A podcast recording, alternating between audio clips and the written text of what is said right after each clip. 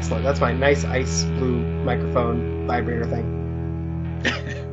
It's a microphone and a vibrator. I Yeah. don't know. For some reason, just looking at it, like the blue, the logo thing, made reminded me of. Never mind. I All right. Oh, wait, I can- wait. What would it actually sound like if there was like a microphone on a dildo or something? like if you're inserting it into someone. Yeah. Do you want to find out? No. Because there are ways to make this happen, and I could do that for you if you would want to actually hear it. Oh no no no Do no no! This is no no no. Do you want to hear what it's like inside of me? Like if I sent you uh, like a wave file one day and was like, "Hey, Rhett, oh, I, I really no, want you to no, hear. no, no, no. I really want you to hear what it's like inside of me." What would you do?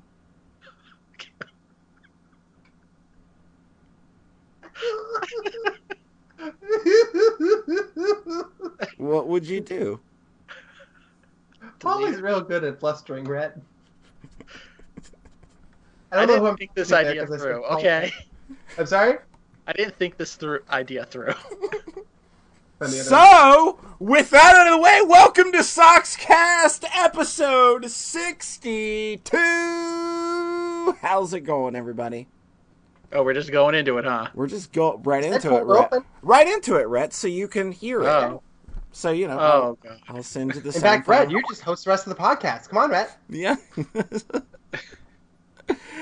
oh, man. So, we finally got that Gen 6 list out of the way.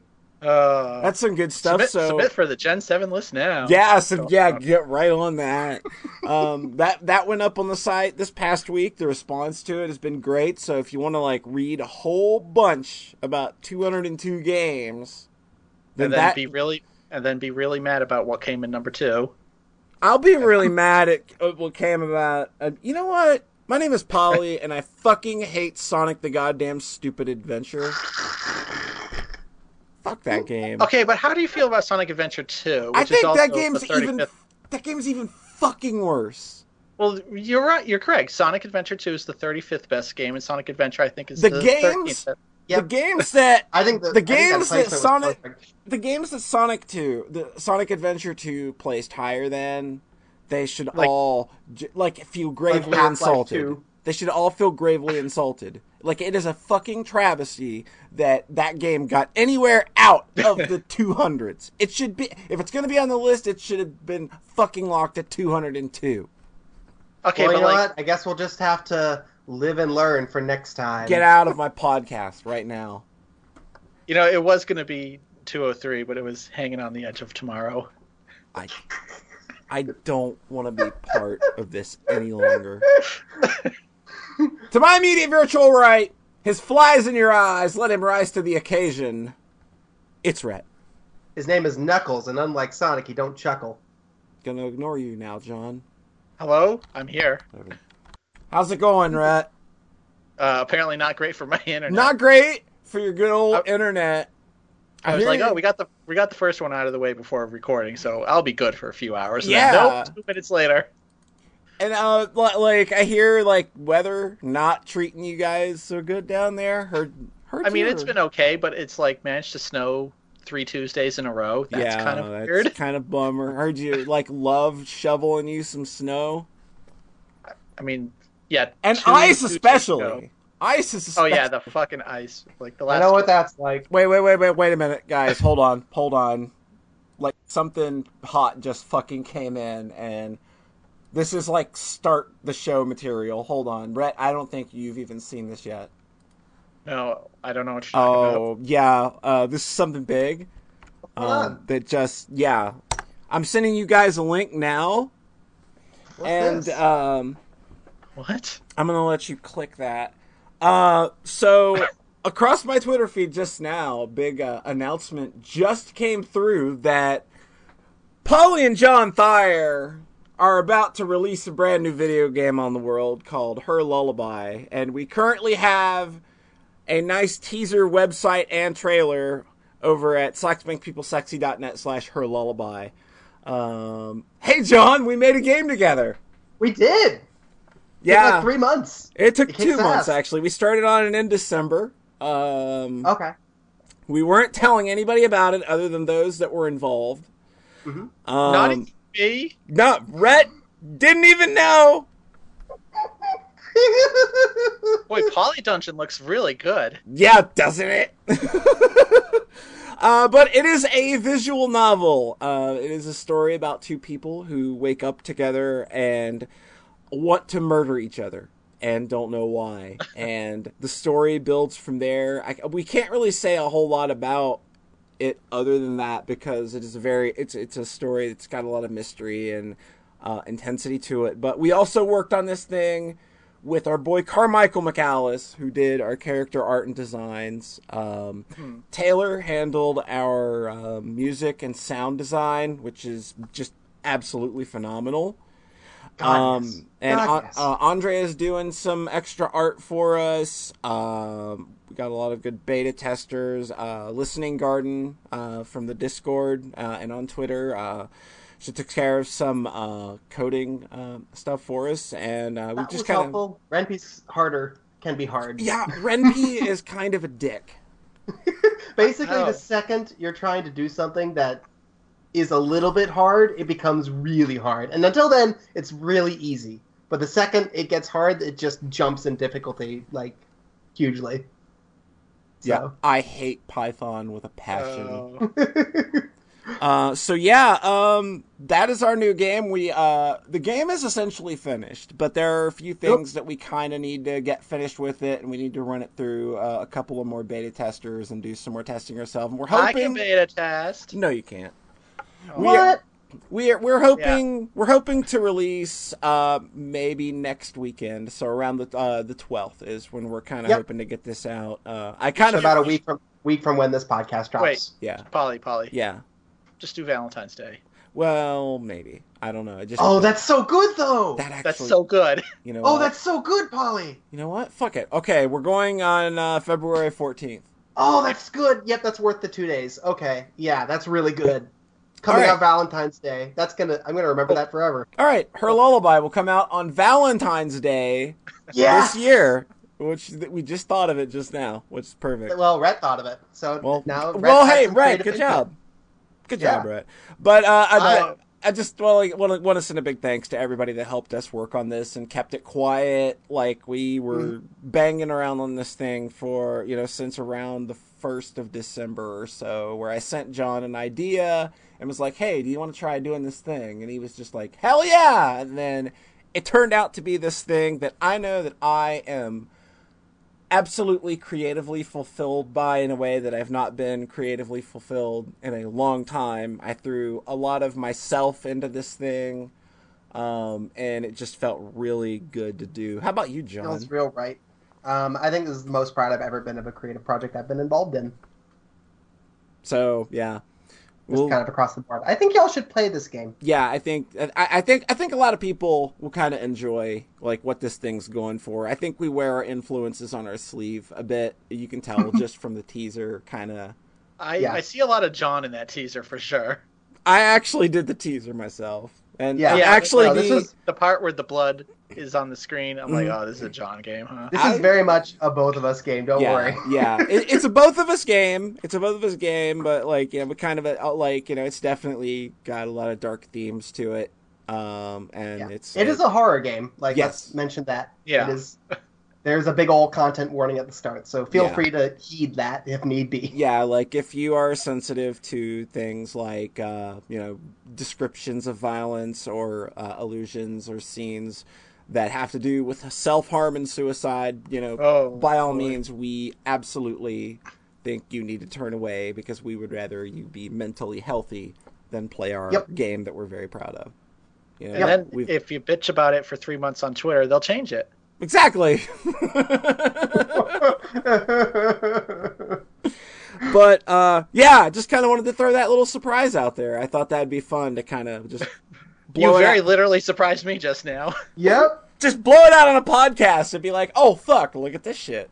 Um, so yeah, yeah, we kind of figured also that this would very much be a Rhett game yeah, in a lot of ways. Yeah, yeah, I think Rhett is going to enjoy it. Yeah, So uh, life is good. So definitely check that out on the 14th. It'll definitely be appearing on the site. It'll be on the Twitter. It'll be all over the place once we release it because I think we're both going to be pimping it out pretty hardcore because I think Yeah. we're, Oh God, yes. we're both very proud of it, and we're again we're proud of the people that worked with us to help make this thing a mm-hmm. reality that is just far beyond what was initially imagined. God, life is good.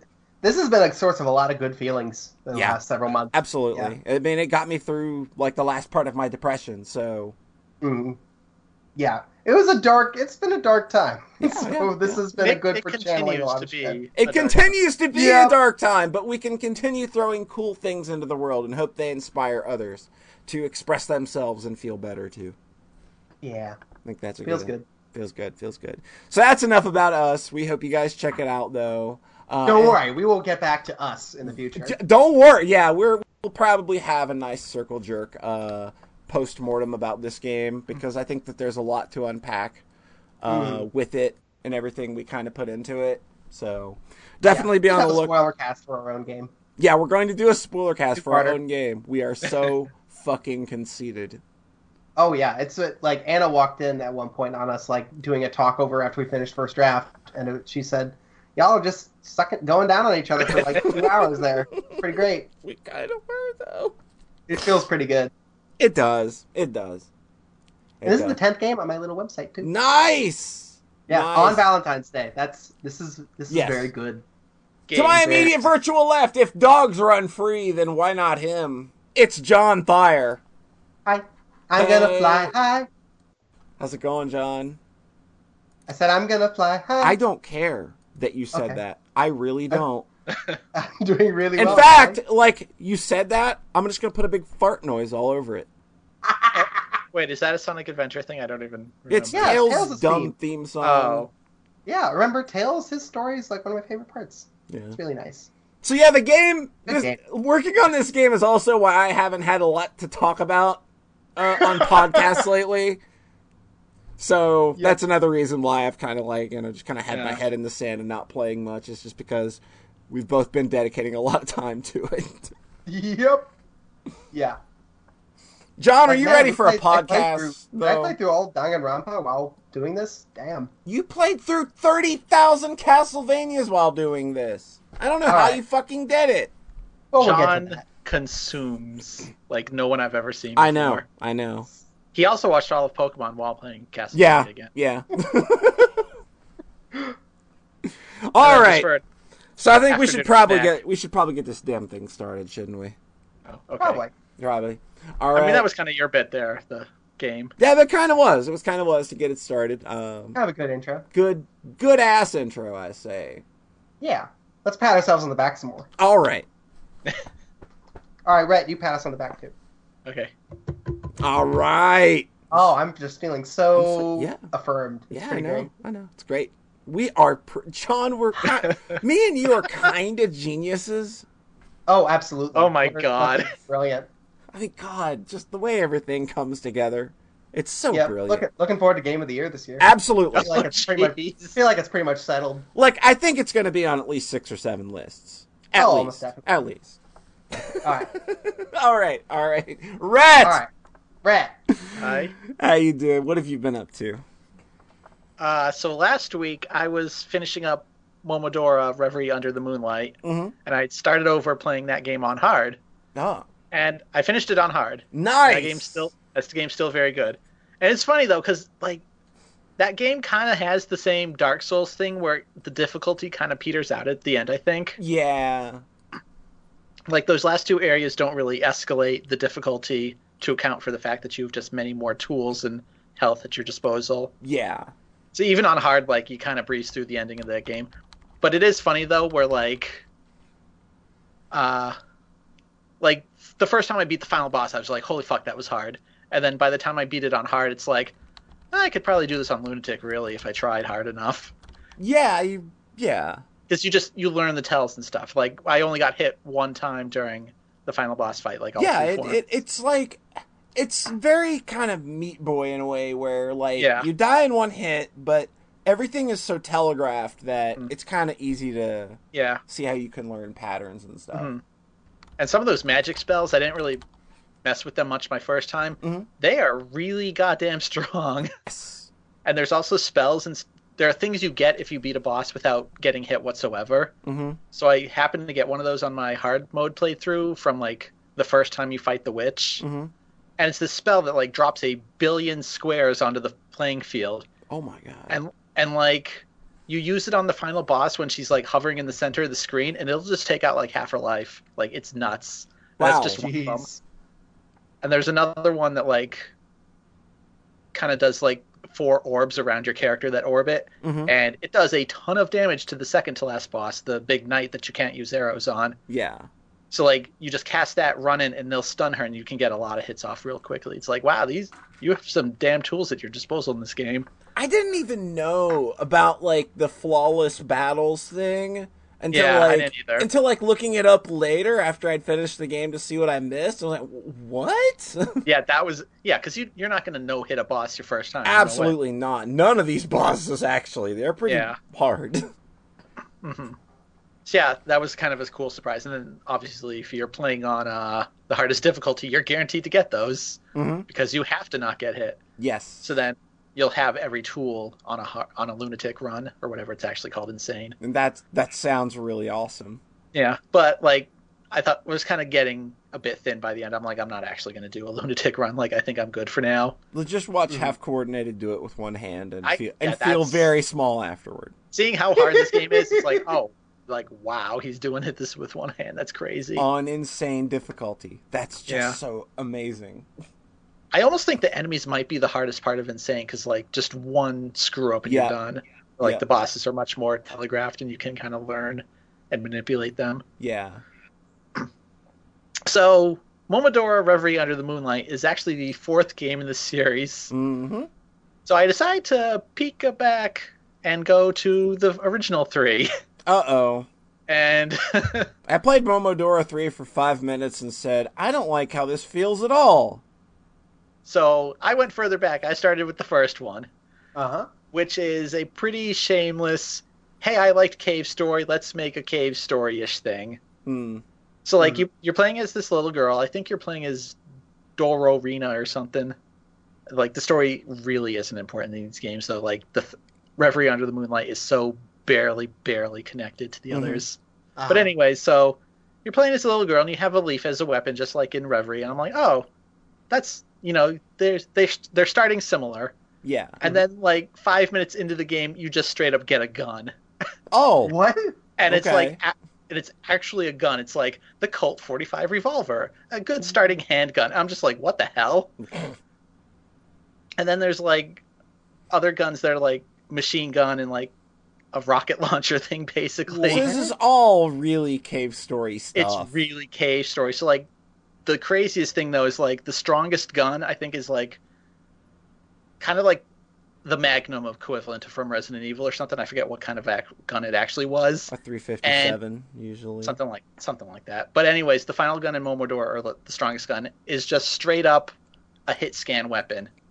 Oh. Huh. It just fires the entire length of the screen instantly, Oh, that's Eh. which feels really shitty to use because all you're ever doing is like seeing a smoke trail appear when you shoot, and it just hits everything instantly, Mm. and it just doesn't feel good to use, you know. Mhm. Hmm. and the first game's also extremely difficult like by far the hardest ones besides probably the newest one on lunatic or you know insane Yeah. so i kind of struggle through that game i get to the final boss and the final boss sucks like really Ah. badly because you don't get told anywhere in this game and you haven't used the feather or the leaf since like the first five minutes of the game to beat the final boss you have to do like the ganondorf thing of hitting a re- attack back at her No. and it's just like, how would you figure that out, really? Because like, it's also the first boss in the game, so I'm like shooting it and shooting it and going with this hit scan gun and going like, doesn't really seem like I'm doing anything, but I don't Mm. know because there's no life bar and there's been no bosses up to this point, Oh. Ugh. you know. So it's like, That's and a then I bit of a look- problem. yeah. So then I look online and I see, oh, you have to hit the thing back, and I'm just like, you know, I, I'm I'm kind of done here. So I moved on to Moment. So Momodora One is like just straight up linear levels, Yeah. Yeah. this one after another. So then I played Momodora 2. This is the one Wait. I played ages So ago. Th- this one changes things up, and it's a Metroidvania now. Mm. And it has the worst camera I've ever seen in like a game ever. Wow, that's kind of like. It's not hard to do in a 2D game, but it feels like you kind of have to try to really have a bad So, ga- like- camera in a 2D game. It definitely it's like a very deliberately how it's handled, and it just feels like junk. So what it does is is like, you know how Metroidvania games are typically like single block, like on the map. Yeah. It'll be like this one is two screens wider, this one's three screens wide. Yeah. when you do a transition and you're jumping between rooms, the camera will lock to your character for a few tiles, and then, like- Mm. and then when you go all the way up, it'll kind of swing up into the new room. So like if you're on kind of a the hairline between rooms and you jump, like the camera just goes nuts. Oh, like, that sounds. it fling like it flings up and then it flings back down. And it's just like I was just like, what is this design? Yeah, that sounds bizarre. yeah it's it's super weird and like it's super weird then because enemies can cross between rooms because it's all kind of one big connected thing Mhm. so like it's really hard to run away from enemies which is kind of a thing that momodora reverie didn't keep over like in that you can just you do the transition and all enemies respawn Yeah. so it's kind of funny like being chased by stuff in momodora 2 feels a little bit like dark souls in a way even though nothing else it's just kind of a weird thing Yeah. so, and you, you start to see more of the kind of things from Reverie show up in Momodora 2, where like there are the bells, and you hit, you whack them with your leaf to save. hmm And but then overall, just like the world and didn't feel particularly connected in a thoughtful way, I guess. Mm. And like there's a few more bosses, Uh-huh. and they're still junk, like really bad. Because like you're using this little tiny cave story size sprite, and then mashing out your leaf attack because you only have the leaf in the second game. There's no more guns. Mm. So like kind of just mashing out attacks that are one frame long, like Strider or something, Yeah. against these other tiny sprites that you have to be super super close to. That's And then, something like- I really didn't like about like just the first moments of Momodora 3 is that like the small sprites and having to be Yeah. so close to everything, I just hated it.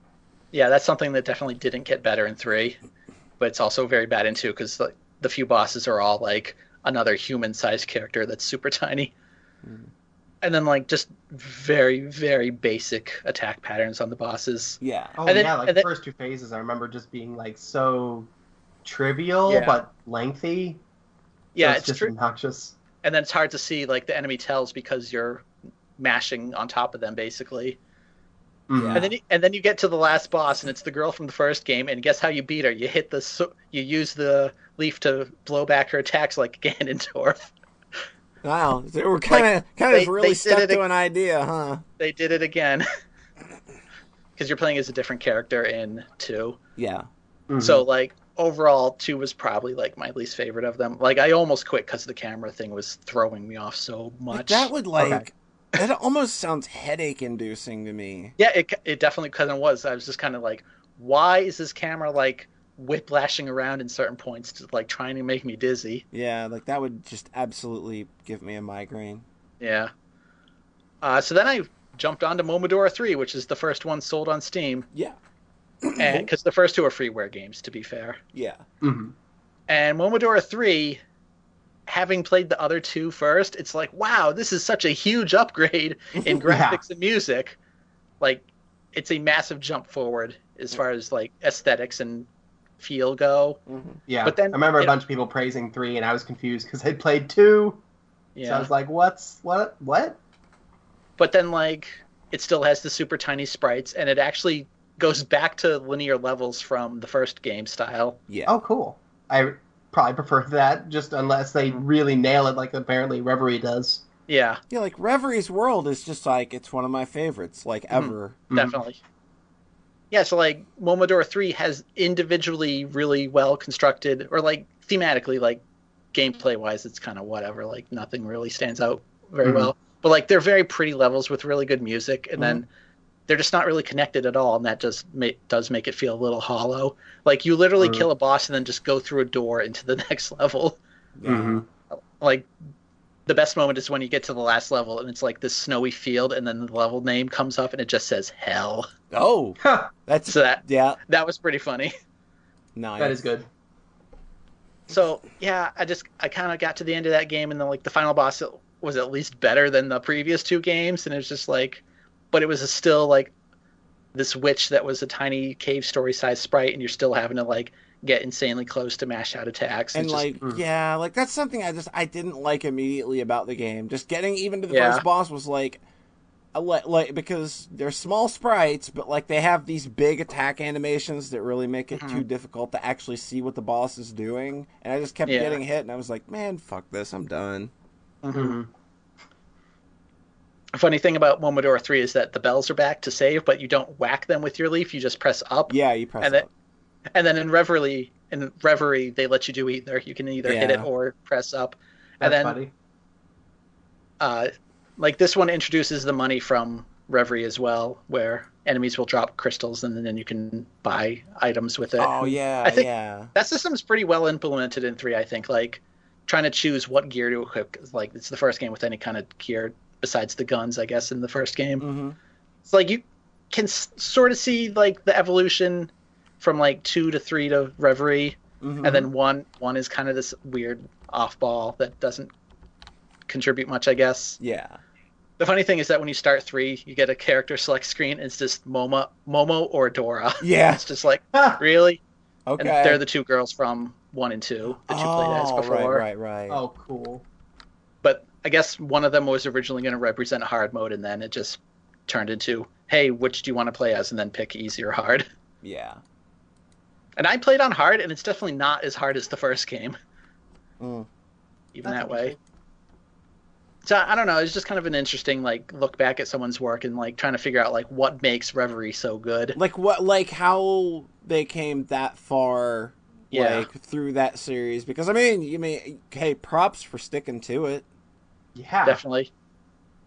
that you kind of kept reworking that one vision, Yeah. Yeah. and then it eventually came together so well. Yeah, it came together in like a masterpiece of a game. Like Yeah. Awesome. I fucking love Reverie Under the Moonlight.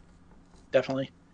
And it's just weird because it's just like trying to like analyze it and dissect it and be like, what makes Reverie so good? Like, because that world just feels co- cohesive and whole in a way the other games don't. hmm hmm And I was just thinking how like when you start Reverie, it's like you have a mission going to the castle to visit the queen. So you have this whole first area that's just kind of like a regular level, basically. Like there's not much exploring early on. Yeah. and then when you enter the second area like you're in the town now and it's a logical connection so like it makes the world feel consistent and makes sense in your head you know Yeah. Mhm. and then after that like everything can kind of work build off that initial connection whereas because the other games don't really start with any story like it just they all just kind of end up as just individual random pieces of levels Mhm. did that make any sense Yeah, I get what no, you that mean. totally makes sense. This is I get the what you kind mean. of stuff I think about yeah, really hard. it's just really hard because like trying to figure out why the connected world in Momodora 2 did nothing for me is just kind of tricky. Yeah. yeah, that's really But- interesting. That that Yeah. that's kind of fascinating. I think. Yeah. Cool. It was, so it's funny though, 'cause- so I finished the third game and it's like, well, this game has the best music and the best graphics, but like, kind of fell off it by the end, and then like, boy, I kind of expected like these games to get better as they went, but overall, like, I think I might have enjoyed playing the first one the most. just because it was just kind of this brutally hard cave story ish thing. Weird. It's such a weird way to come out of that rabbit hole. Yeah. Obviously, of the first three, obviously Reverie's the best, but like, of the Momodora- first four of them all. yeah, Momodora One is just it's really evil and hard, and like how it places enemies just to screw you over. Oh yeah, that's definitely. and like especially the second game just felt like the enemies were just there and like some I can't specifically recall what they were but just like really stupid designs like oh it's a flower that pops out and damages you when you walk next to it and you like cannot see it before that happens Yeah, yeah. like just stuff that just like oh it's just kind of a thing hovering in the air and not attacking and like three's a little bit better but like one has enemies that are just savage Yeah. Mhm. so yeah, that's That's the Momodora trilogy. John, Yeah. What have you been up to? I think I know, but Oh, gee, I forgot to mention this the last two Soxcast, but Anna and I watched Yuri on Ice, and it's really good. You've mentioned Yuri on Ice before. Have I talked about it in depth at, at all? Well, Pretty sure you well, I talked hadn't talked about about it. It finished, and I just wanted to mention that it finished since the last time I brought it up on the podcast, and the ending was really nice, and I felt very fulfilled coming out of it. No, no girls kissed in that stupid show at all. It's like I No, feel the li- I did. feel lied Yuri- to right in the title. right in the title. Like boom. I feel like I feel like a lot of the audience, a lot of the participants of this of this podcast, and a lot of the audience of this podcast may feel some hostility towards the show called Yuri on Ice. That's actually about a bunch of boys. No. and I understand. I, I don't really Get have it. any hostility toward it. I'm actually neutral toward it. I just kind of don't care. Okay.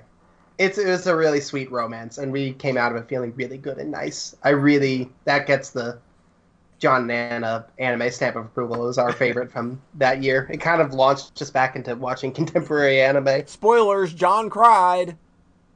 Oh, like every episode. Yeah. Did, did, did the boys cry as well? Oh, like every episode. Great. It's so good. It's so good and gay and good and also just it's a really good sports anime where like it's really dramatic and you care a lot There's about like a, a lot of respect for the actual sport, though. I mean, like it's not like like from my understanding, like it's well researched. Um, like the, the- Incredibly. the, the figure skating aspect of the show, and I think that's really important if you're going to do a show like that. Is to not just have like. You know, like Yuri on Ice. It's just like okay, we have our romance, but there's just kind of some skating into it. Like, no, they actually put thought into that part of the show, which I think is really good. Yeah, they squeeze so much into 12 episodes. The pacing is really cool with how much they managed to accomplish, like character psychology wise and Mm. story wise. It's just a. re- It's by the lady who wrote Michiko and Hatchin. Well, there you go. Like that. Yeah. That show is really, really good.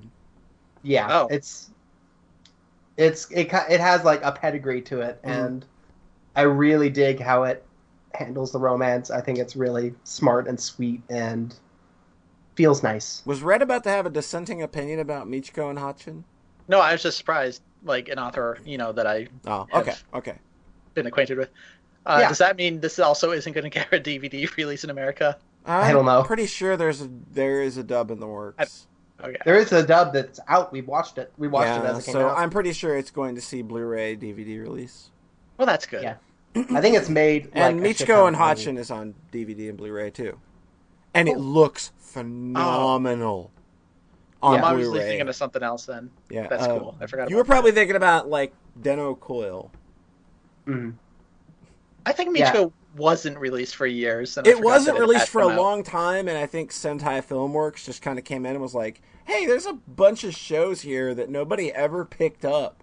And uh, They Mich- they read your list of shows. That There you go. And Mm-hmm. uh, Michiko to Hatchin uh, was one of the uh, ones that they picked up and kind of put out and like the blue. It looks so good on Blu-ray. Yeah. Holy crap! Fuck Who did- yeah. Who did Higurashi Kai? Because that also finally came out after like ten Uh, Oh, that's so weird. Sentai Filmworks grabbed that as well. years. Okay. That's such a good cartoon. Yes, it is.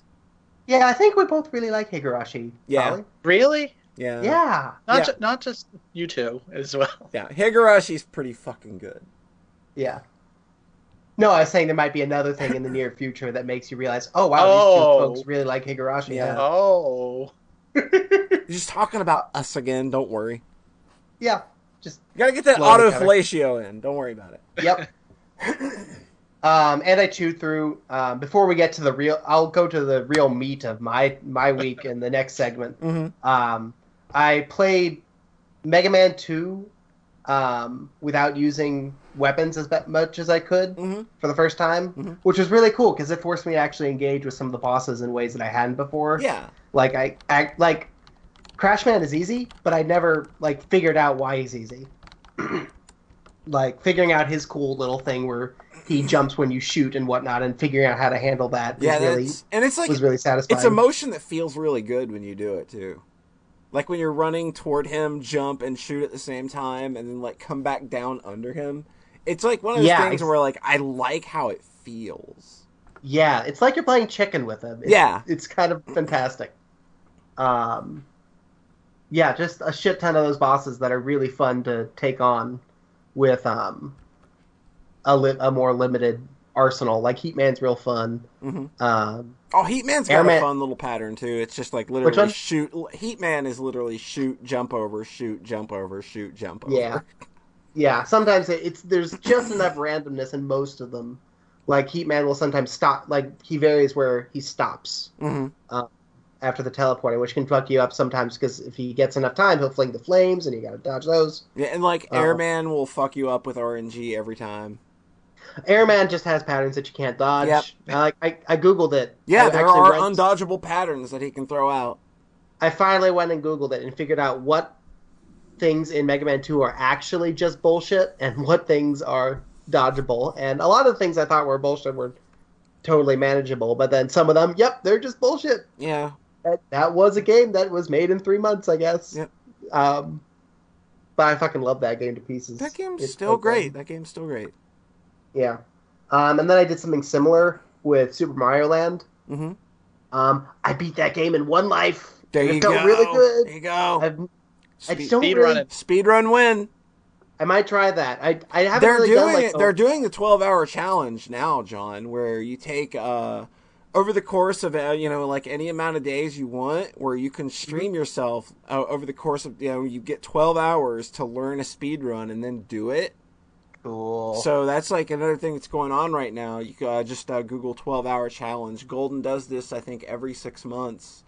Um, Badass. So, to get more people speed running. So maybe like you know give that a look. Try to make that your speed game, and it's a short enough game that it's not a huge Yeah. investment. Feels it was real It's fun. breezy Like, it took me almost. It what? It's breezy as fuck. Yeah, it took me almost thirty tries, and it still felt great at the end. I still was like, I fucking love this game. Took me thirty. Um, it took me thirty tries to get a Deathless Contra. So Gotcha. Well, they're basically just as hard. yeah, they. Contra's easy, so. Oh yeah, Contra's just a babby game. All those years of you saying that. And then it ends up being like the hardest fucking speed game I've ever played. Like. Jesus Christ. But it's fun though. I'm getting back to that grind though. Yep. Uh, and like you know, just a hey, so, you know, we're off topic here. My friend Mm-hmm. Angry Lanks, I don't know if he listens or not, but he just like this past week got a sub ten in Contra. So Oh fuck yeah. Big fucking congrats to him. I also owe that dude uh, a sub 11 time. Uh, he's my Contra senpai. He's the one that took time out of his own stream when I was talking about maybe starting it. And he was like, no, you can do this. Come on. Like, just jump in and start doing it. Here, let me show you a few tricks. And, like, uh, the dude's just super generous. Go give him a follow on Twitch. His name's Angry Lanks. God, that's cool. Yeah, s playing Super Mario Land just that intensively and thoughtfully was something I haven't. I don't really do get that much do that very much with games. It felt similar to once seeing Imperishable Night and Perfect Cherry Blossom Mm, early uh, last year, yeah. which just felt incredible. That, yeah. No doubt, no doubt. So I think I want to try more um, taking on action games I really love and just and trying challenging to. yourself in different ways. Yeah. It's kind of like what After Five does with uh he, he does RPGs where he applies various challenges to himself to kind of make things or like he did a, a a Persona 3 like one character run where he could only be the main character and it was it was Oh. re- it was a doozy. Oh, all those instant deaths! Oh, it was Oh. it was a doozy of a run, but he finished it. He finished it. So God damn! But yeah, I like the idea of playing back again through because like that's what we did when we were kids. Like when you play a game and beat it, like I've already beat Mega Man. Like how do I make this you know fun again? Is like oh, I'll just do Buster only. hmm God, good ass video games. Yeah, I and that like led it. me. Yeah, I like good ass video games, John. Polly, Yo, what kind of good ass video games have you been playing? what kind of good ass video games have I been playing? Uh, Exclusively good ass video games. Polly, Exclusively? don't tell me about anything other than the goodest, assiest video games. All right, well, uh, Rhett, what have you Hey. been up to?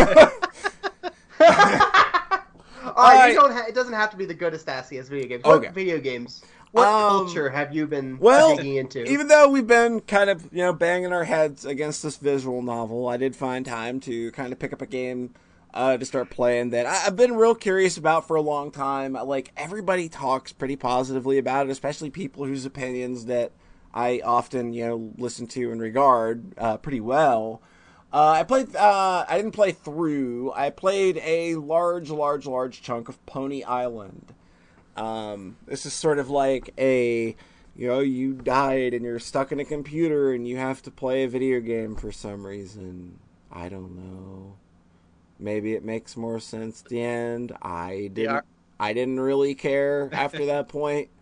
It's an Uh, arcade cabinet possessed by the devil. Yeah, you're you're like you're having this one-on-one battle with Satan, and he keeps reprogramming this little, just simple runner game that you keep playing over and over.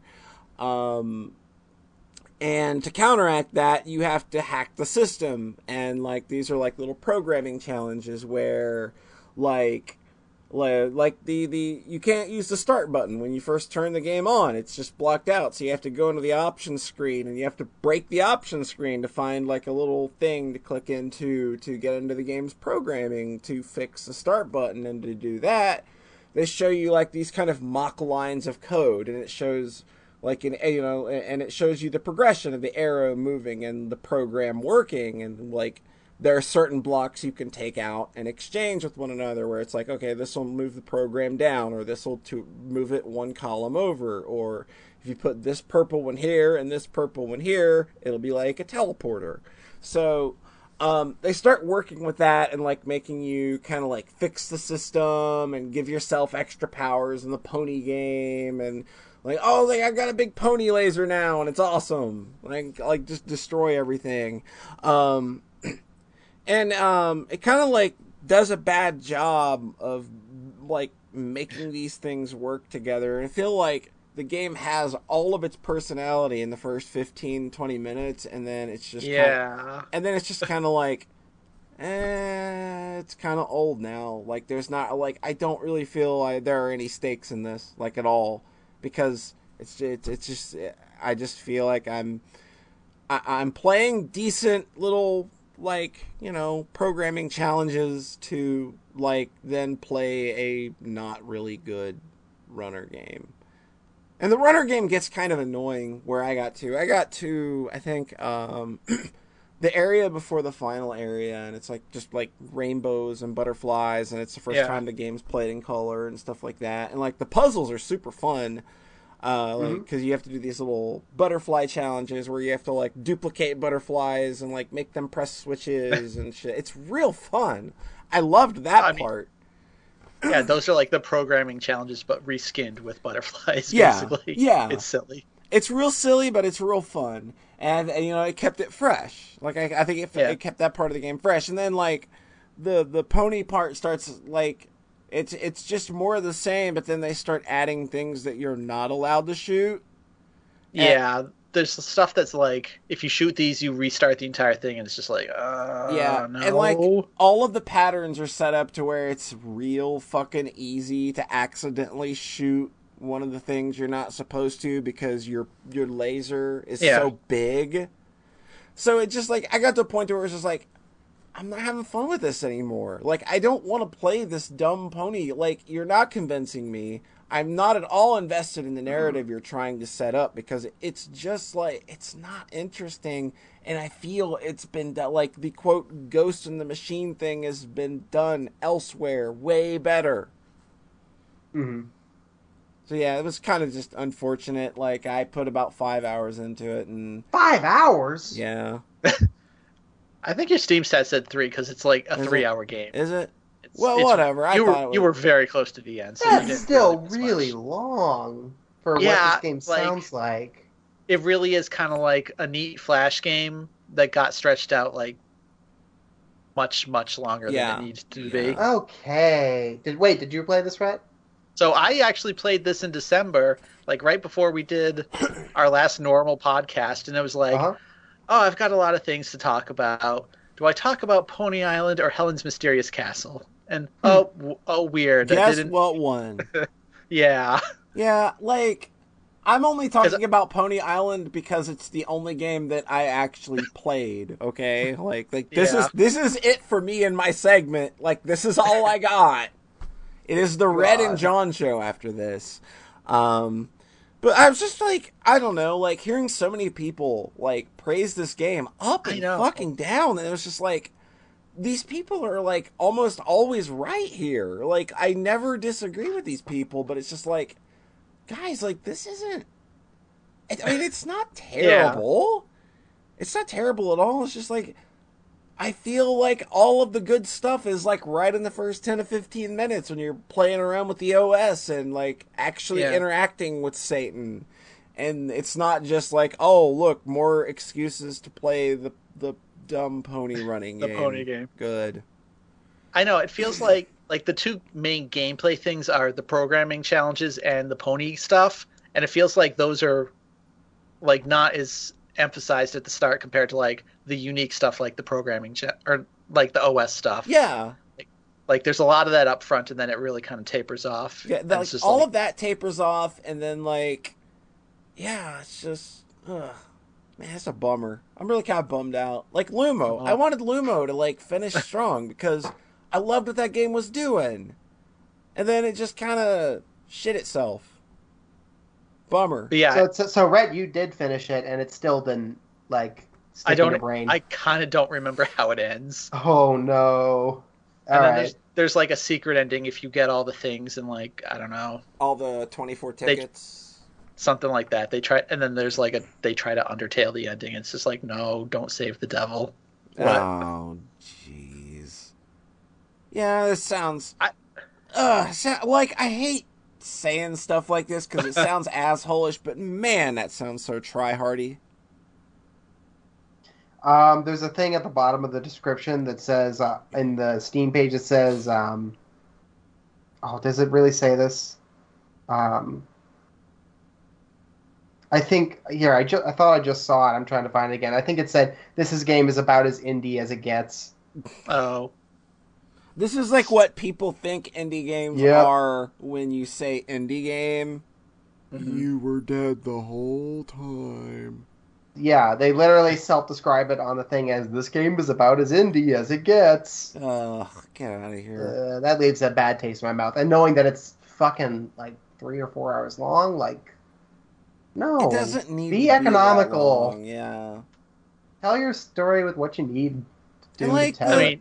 Like the and, and like the pony game and the programming game like everything like everything about this game just feels so divorced from every other element like the programming doesn't really feel connected to anything because you're not playing with the os enough the pony Mhm. game isn't really connected to the os or the programming that much and like Mhm. the, the the os stuff just kind of disappears after 15 minutes you know, I did I did just remember one thing towards the end that I actually thought was really good. what's that yeah, Did did you get to Pony 3D? no There's a part at the very end where you play the pony game in first person, and it's real stupid. Oh, so it's like your favorite game in the world, 3D World Runner? yeah, but it's like super, super, super simple polygons because you can only see like there's a fence in front of you. Jump, God. like it's silly Hmm. because then you play like alternate versions of the pony game, and one of them is like game inside a game inside a game inside a game. It's, Yeah. it gets it gets weird, but like again, like final boss is probably Satan or something. Like, And I did beat like- it. Like like uh the Azazel boss fight was cool where you had to like um like like it's a programming challenge but like you have to place a piece on the board into the Yeah. program and then he has and then he places one and then you have to like fuck around with it to make the program work but he's actively trying to fuck you over Yeah. that was awesome I Um, almost think it could have ended like right there, basically. yeah, it really could have. I also liked uh, the other boss fight uh, the that I played, Baphomet. I think no, it wasn't Baphomet. I don't think it was Baphomet. Whatever it was, it was really cool. It, just- was like the it was like a head, and it shot things at me, and it was pretty good. I think someone described this game as kind of like Frog Fractions, but there's no pretense to what it really is. Yeah, I can see that. But it's also like Frog Fractions if that also started repeating gameplay elements a bunch. Yeah, Yeah, if, Frog Fractions was short. yeah. What if Frog Fractions was bad? But like Frog Fractions Oh. just does one thing, then another thing, then another thing. Like it never revisits ideas Yeah. and is kind of starts going back to the well way too many oh, times. Oh, and it does it like way too soon. yeah. Weird. Like I didn't hate this game. I think I liked it more than Polly did. But yeah, yeah, I don't just- hate it. I just Seeing I it don't, on, like- like I'm not I gonna think- finish it because I've I feel I've seen you- everything that ha- that game has to offer, and I it doesn't do anything for me. hmm But like when Oh, it showed just up on like Jim Sterling's Game of the Year list, I'm just like, fucking what, dude? Really? I think so. I think Yeah. it was in his top Yeah, five. he loved that game. Weird. Sometimes games resonate with people and it's confusing. Yeah. Yeah, Like, Oh, speaking of that, yeah. I don't know, just you and Saga, basically, yeah. or Well- Sonic Adventure, Sonic Adventure, Sonic Adventure, Sonic Adventure. Rhett, what have you been yeah, up to? what have you been up to? Uh, you want to talk about Castlevania first? Sure. Mix Speaking it of up. games, All right, we'll mix it up. John, talk about eight thousand Castlevania games. Yeah, I'll, I'll get. I, I have them split up into three segments of two games apiece. Yeah. Okay, so that's why you're going first. Yeah. All right. Um, I played. So you know, like a year and a half ago, when I was really sad, Mm-hmm. Uh-huh. and I booted up Castlevania Adventure Mm-hmm. and played it obsessively for like a week and a half. Yeah. Uh-huh. Um, so for some reason, like about two weeks ago, or like a week and a half ago, I felt compelled to revisit Castlevania Adventure. And I loaded it up and played it obsessively for a while, kind of in conjunction with Super Mario Land. That game's really slow. You know, if you want Super Mario Land to feel fucking amazing, just alternate playing it with Castlevania Adventure, and suddenly Super Mario Land feels like plays like a fucking dream. You're not. Holy I can totally see that. oh my god, I loaded up Super Mario Land and it was like, oh, this game, it just, I feel so good. Oh, it's just so fast. Look at me, I'm just blazing through this. Oh, I love it. I love it. I lo- you can't like legally. You're not even allowed to call like playing through Castlevania: The Adventure fast a speed run. You're actually legally not allowed to call it that. I linked, like, I linked y'all, like, a, um, A a tool assisted speed run. And it's still this game. 18 minutes. and it was 18 minutes long, and it's like, that doesn't feel much shorter than the regular game. it's only four stages. Yeah. And I watched it, and it was really slow, and I was like, whoa. So Castlevania Adventure is really slow, but it's also really tense and good and fun, um, and I like it a lot. I don't agree with any of those other adjectives that you said. Alternately, like you said, playing Castlevania than Mario Land will make Mario Land feel super good. Yeah, So when I was a kid, I had both those games on my Game Boy, and alternately, if you play Super Mario Land and then Castlevania: The Adventure, you're just like, "What the fuck? This is awful. This is the worst feeling game, like literally It ever." It feels terrible. Okay, I feel like we had this conversation a year and a half ago. I'm, I'm Um, just not sure if I ever actually got to the second level in that game. I hated it so much. Oh my god, it's so good though. All right, okay, that third level where you're getting chased by the um, chased by the fucking walls for like five minutes. That's like the only cool thing, and even then, it's way too long. it's yeah, yes. If it had, if it lets you continue from, um, if it let, if it put multiple continue points in the middle of the level, like um, like uh, Castlevania Advent- like Adventure Two does on the Game Boy, then it would be a lot more palatable. That's why I say maybe play this game with some tactful save state usage, because because it, it's not it's not great in that respect. Um, but yeah, that part's real cool, and the and the last level is really tense too, and the music is just really fucking good throughout. Well. I mean, the music is good because that's Konami. That's what Konami do, dog. I'm just saying, I really like the atmosphere, and I really like what Castlevania Adventure is cooking. I like, I like the cut of its jib. It makes me feel good when I'm playing it, and I'm like, hey, I like you, game. I'm gonna cool." give uh, I'm gonna give John a pat on the back for the tweet that he just linked. That is his own, by the way. I mean, autofellatio is Here, you kind can of read a it. thing. I, I, autofellatio is kind of a thing we're into as of late, as you heard Of course. at the start of the episode. Work is Mhm. hard to show your loved ones you care about them, as Castlevania Adventure works to draw more than one sprite on screen at a time. That's pretty. you want to make someone feel loved. That's how you do it. Mhm. with Castlevania: The Adventure. No, just show them like like it's almost fucking like I wonder what's slower, Castlevania Adventure or Contra Force because both of those games suffer this very very big problem of there is one extra thing on the screen and oh my god my frame rate shit its pants. What about Gradius Three on the SNES? That's intentional. no, that's It's there's some intentional, it- and then it's there's a lot of it like the Gradius series actually even in the arcade cabinets has a lot of intentional slowdown I swear that's a game that still slows down when like the initial enemies come out. It's just like, oh, too much. i don't i don't doubt that there's some of that but also i believe there is a code to turn off the assistance like that in that game and i think a lot of that game slowdown actually does disappear That's insane. That's strange. I know. that Um, I know the- the Gradius three and four. Um, uh, I have the PS2 version of that, and it has those options where it is literally just like a dip switch that's like slow down on, uh, slow down off.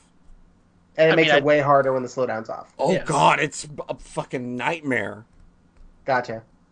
I mean, I definitely think that's in there for the arcade version of Gradius 3, but I just don't know about the SNES because SNES in general. Like I said, I am slowed down? almost sure that the arcade, Well- uh, the, that that the the super hard code for that game turns off the slowdown. I would have to check, Later. but I am not a fact checker. So yeah, Castlevania Adventure chugs a little bit. It it's not so much that it feels slow to me. It feels like it just starts feeling like unstable, like the world is com- coming apart at the seams. Mhm. The second it has to process more than a few things at a time. Yeah. Um, just the regular ass walking speed feels pretty ingrained in the game itself. It stays uh, enough enemies are coming at you that it feel that it doesn't feel like fucking Blazon or whatever, where there's just a bunch of 45 Nothing. seconds of nothing. Yeah. It feels like crafted and designed and intentional. Right. Um, and there's a there's a patch that I think that speeds up the walking speed in Castlevania Adventure, Mhm. and it just fucking butchers the game because now like that really tense, cool chase in level three is like no, just completely easy. trivial. Yeah, so fuck that. Um, game's cool. Game has a lot of neat set pieces, like when you're walking on a bridge and there's eyeball eyeballs rolling at you, like um, barrels in Donkey Kong. Mhm. But if you strike the eyeballs with your whip, they blow up and blow a little hole in the bridge that you'd have to jump over. Oh, but if you blow them up behind you, then other eyeball, another eyeball might roll into the hole, and just little things like that, where it's just like, oh, this is like a set piece. This is cool. Mhm. Um, it's full of beats like that, and I really appreciate it. Gotcha. Um, and if you want evidence that other people in the world fucking love Castlevania Adventure, even though it's a bad game, um, play Castlevania 2 Belmont's Revenge, which is like a fucking rad game, I think is kind of undeniable, right? Yeah, yeah. Yeah. Castlevania 2 Belmont's Revenge like takes like every single piece of Castlevania Adventure and expands on it and makes like little set pieces from Castlevania Adventure into kind of grander through lines through whole levels. Like the eyeball bridge thing becomes like a whole level basically. Yeah, it's a really cool Um, idea. Yeah. And also it feels slick as slick as hell. Yeah. It feels great, moves great. Um, does not feel like it's falling apart every two seconds. No. Um, they do the cool thing where they have like a second, a, a room before the boss where they play like a creepy song building up to it. Mhm. Um, and it got this hard as hell, uh, and the di- and the difficulty is actually really well put together. Just basically through the vast majority of it up until probably um, the Belmont fight, which is really hard. Yeah, it's kind of a bullshit fight. it's kind of bullshit. I, I I'm at a point where like I can you can do it consistently. Like there's a way to figure out that pattern. Like way more set than it up, yeah. yeah, more than it, it's less bullshit to me than the one in Castlevania Three. Ugh, Um, God, what garbage that was. Yeah, like that's just boring bullshit. Like trying to figure like what even once you get into the pattern in um, Belmont's Revenge. There's still like an element of kineticism to it, where like he'll either jump or he'll go the t- the high jump route or the low route, and you have time to react. Yeah. Um, it's just that getting to that point where you can really feel out the fight and Mhm. it suddenly feels really fucking good. Um, takes like you know thirty or forty tries, Yeah. and you have to retry the and you have to continue from a chunk of the level every three times you die, and you have to watch this cutscene before it every time. So Yeah. without save states, it's kind of impractical and mean. Um, but I'm I'm good at it now, so Well, there you go. I still I enjoy it. Uh, and then the Drac fight is dumb because you just like memorize where to stand. Um, really, really, I feel like the climax of that game is the fight with the Belmont, and then the Dracula fight is just an epilogue, basically. Mm. Um, so I, I fucking love Belmont's Revenge. I fucking love Castlevania Adventure. I think they complement each other really well because Castlevania Adventure is a lot punchier because it doesn't have every one have all those little set pieces drag out into not drag out but expand into full levels. And they're just kind of these one and done neat ideas, and then they move on to exploring something new. Mm. Um, Belmont's Revenge is a lot fuller and longer. Um, I think kind of feel like two halves to a whole for me. I really appreciate both of them. It's just like Eh. Sonic 4 episode 1 and 2.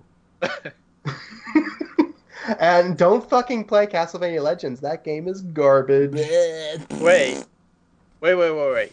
There's Yeah. a game that's not adventure that you're calling garbage? Yeah. Oh yeah. The third Castlevania game on the Game Boy is fucking garbage. It's Holy not. shit. Wow. I don't like I it. want to look up that up. I want to look up that up now. I bet, most, a- I bet most people love it.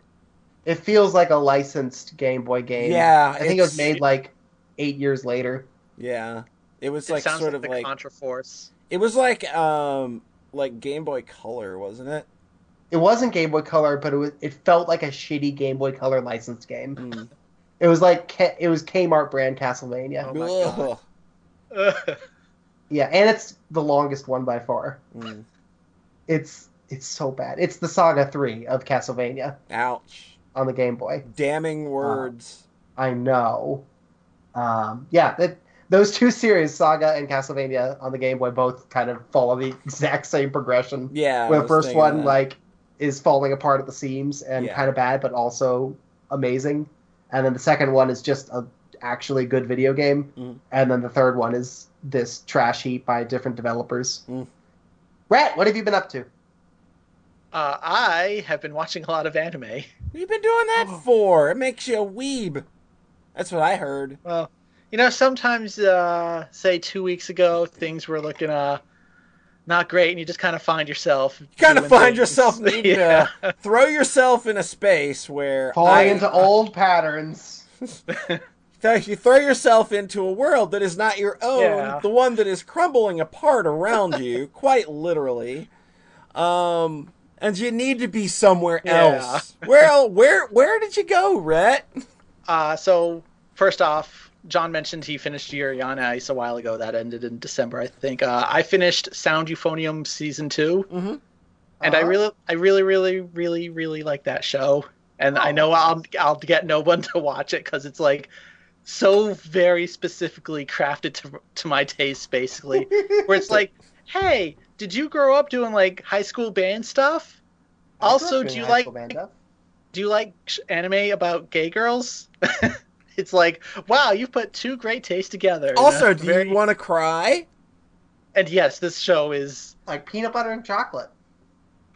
this show is kind of emotionally not not maybe manipulative, but like it's a lot of petty high school drama that is Oh. milked for all it's worth. Like Yeah. the, some of the characters are not great; they're kind of shitty to each other. Mm, well, It's I just- mean, that's high schoolers, though. Yeah, it's just a lot of drama and like like season 2 really like literally picks up like the day season 1 ended like it's a very seamless transition. Mhm. And then the ending of episode 1 just made me cry a whole bunch and then the ending, and then like the end of like the last 3 episodes all made me cry a bunch too. Oh, big, big old baby. and it kind of gets into themes of like these characters they're practicing like so hard for this big band thing that they all want to do and like other characters are like Uh, shouldn't you guys be like practicing for college and like doing your exams? Like Oh, they're doing all the like band that is considered hard. yeah. Band That's- is considered like this frivolous thing that they should be giving up on. That's like, and that's like so kind of true to Japanese society, unfortunately. Yeah. Uh, And so then what? So what message does the show trudge forward with uh, on the, Yes. on that though? yeah, that's what's surprising is that eventually it- they go for kind of living without regrets. That's really impressive because you don't if this is important that. to you, do it and then don't regret it. That's beautiful. awesome. Like the main character's older sister uh, is also kind of finding her own independence, like outside the her parents' shadow, basically. Mhm. Cool. And like all these themes, they do kind of come together in a really cool way. Mhm. And then so the Yuri aspect, though. You, you don't actually watch this show for the Yuri. I would hope not. I, I you know, I kind of hope that's not the only reason somebody would watch something because it's so fucking. well, I don't know. Like I think just like watching a show just because there might be a girl kiss or something. uh I think it's a Mhm. little silly. yeah. Rhett Well, watched this show because he thought girls were gonna kiss. hmm that Is it- would have People watch Love Live because they think they're gonna kiss, but they can't because that show's made by committee, so it's all fake. Yeah, They're gonna tease you about it a lot, but these characters are never gonna end up in any meaningful relationships, and it's always going to be I know. real shitty Hey, and by Rhett. committee. Hey, Rhett, do the girls kiss? No, in fact, one of the girls is very much straight by the end. Whoa! so basically there's this pairing that they've been re- like they kind of took what was subtext in the show or in like the original novels Mhm. And made it really really prominent in all the marketing. And like the opening and ending has them like connected by the pinky with this red string fate. And then by the end of the show both those characters make confessions to other characters. And it's just like well Fucking wow! like you I knew it was coming because I kind of got spoiled on where this went by the end, and like they toned down part of it from the novel. Aw. But yeah, so you don't you don't watch the show for the Yuri, but then It's- Mhm. still very good ending, I think. That's good. Okay. Hey, you know what show where the gays kiss? and it feels good? Never. It's stupid. You probably wouldn't be interested. No. so uh, speaking of watching a show entirely because it might have Yuri in it, Uh oh. I watched Flip Flappers. Oh hey, I hear a lot about that, and I hear I also think its name is real dumb. Oh, its name is so good. What is the Uh, show? Boy, this show is real hard to describe. Uh, Magical Girl Evangelion, maybe? Do what? Did you say Evangelion? I don't know how to frig to say that. Uh, the show's super weird. Like, oh my god, I didn't. I kind of didn't th- prepare this segment, like how to talk about this weird thing. Mm-hmm. Like some people, some people were kind of calling this like Magical Girl Fooly Cooly as well. Interesting. It starts off with like these very one-off episodes that are all just very strange. Like episode three just has them all of a sudden in like a post-apocalyptic desert, yeah. like doing Dragon Ball Z fights. Oh, like- crazy. It just go like it's super weird. And then like episode Is five is comic? like, what do you mean? Is it like funny? Is it meant to be funny? yeah, it, like you're not really taking any of it super seriously. Mm. But then like episode five is kind of like a horror thing where they're like stuck in a Christian school and there's very very Yeah. implicit Yuri overtones, like actual lilies everywhere, and they're like kissing on the fingers and stuff, and like it's it's such a weird show, but like, ah, God, Just- it just it kind of falls apart at the end, basically. Yeah, this like- show sounds like it confused you quite a bit. Yeah. like I really liked some of the early episodes because they were just like completely hit or miss basically, Mm-hmm. where it's just like either you like the theme they're going with for this episode or you don't. Aye. But basically but basically the show is kind of like increasingly less subtle Yuri subtext to when in episode eight it just basically becomes full on gay. Oh, But then but then right after that, it becomes oh, the villain is her mom.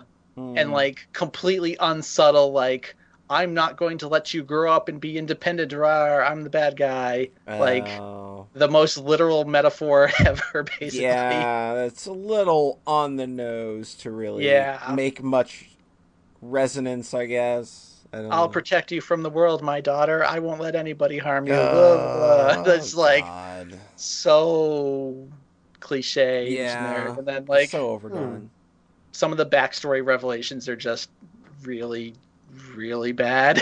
God. and then It the depends last on how they handle that. Like I'm really down for that kind of just shitty overbearing parents theme Yeah. is good. Man, you should I see think- the, you should see the first season of Nanoha then. Oh, Oh. boy, does Fate Testarosa's mom? Hmm. Boy, oh boy. I think this might be more literal than that. Ugh, I don't know. This was like Fate's mom was pretty fucking literal. well, I mean, that was a whole abuse thing. Yeah, it was. Yeah. It's not very fun to watch. No. They like super emphasize that in the movie too. Oh Like, God. The movie version adds like a whole extra 10 minutes of Fate backstory at that Good part. God. Like no. Like I don't think the first season of Nanoha is very good. Yeah, But- I think the movie version was better. Uh, man, like the abuse stuff is just so. Oh God, this is bad. It's kind of like that. Some of the Higurashi stuff where the acting is so good that it's just like, oh, this is Oh. really fucking killing me right now. Uh, Satoko getting beaten up, I and was it's gonna just say like, it's killing Satoko too. like, oh my God. Yeah, that Oh, show's wow. pretty dark. Huh? It's a good thing. I think, I think that was my favorite arc the first time I watched it. Never mind. So I, I don't know. Flip Flappers just kind of missed overall, I guess, for me. Mm. Yeah. The Like, whole some- thing.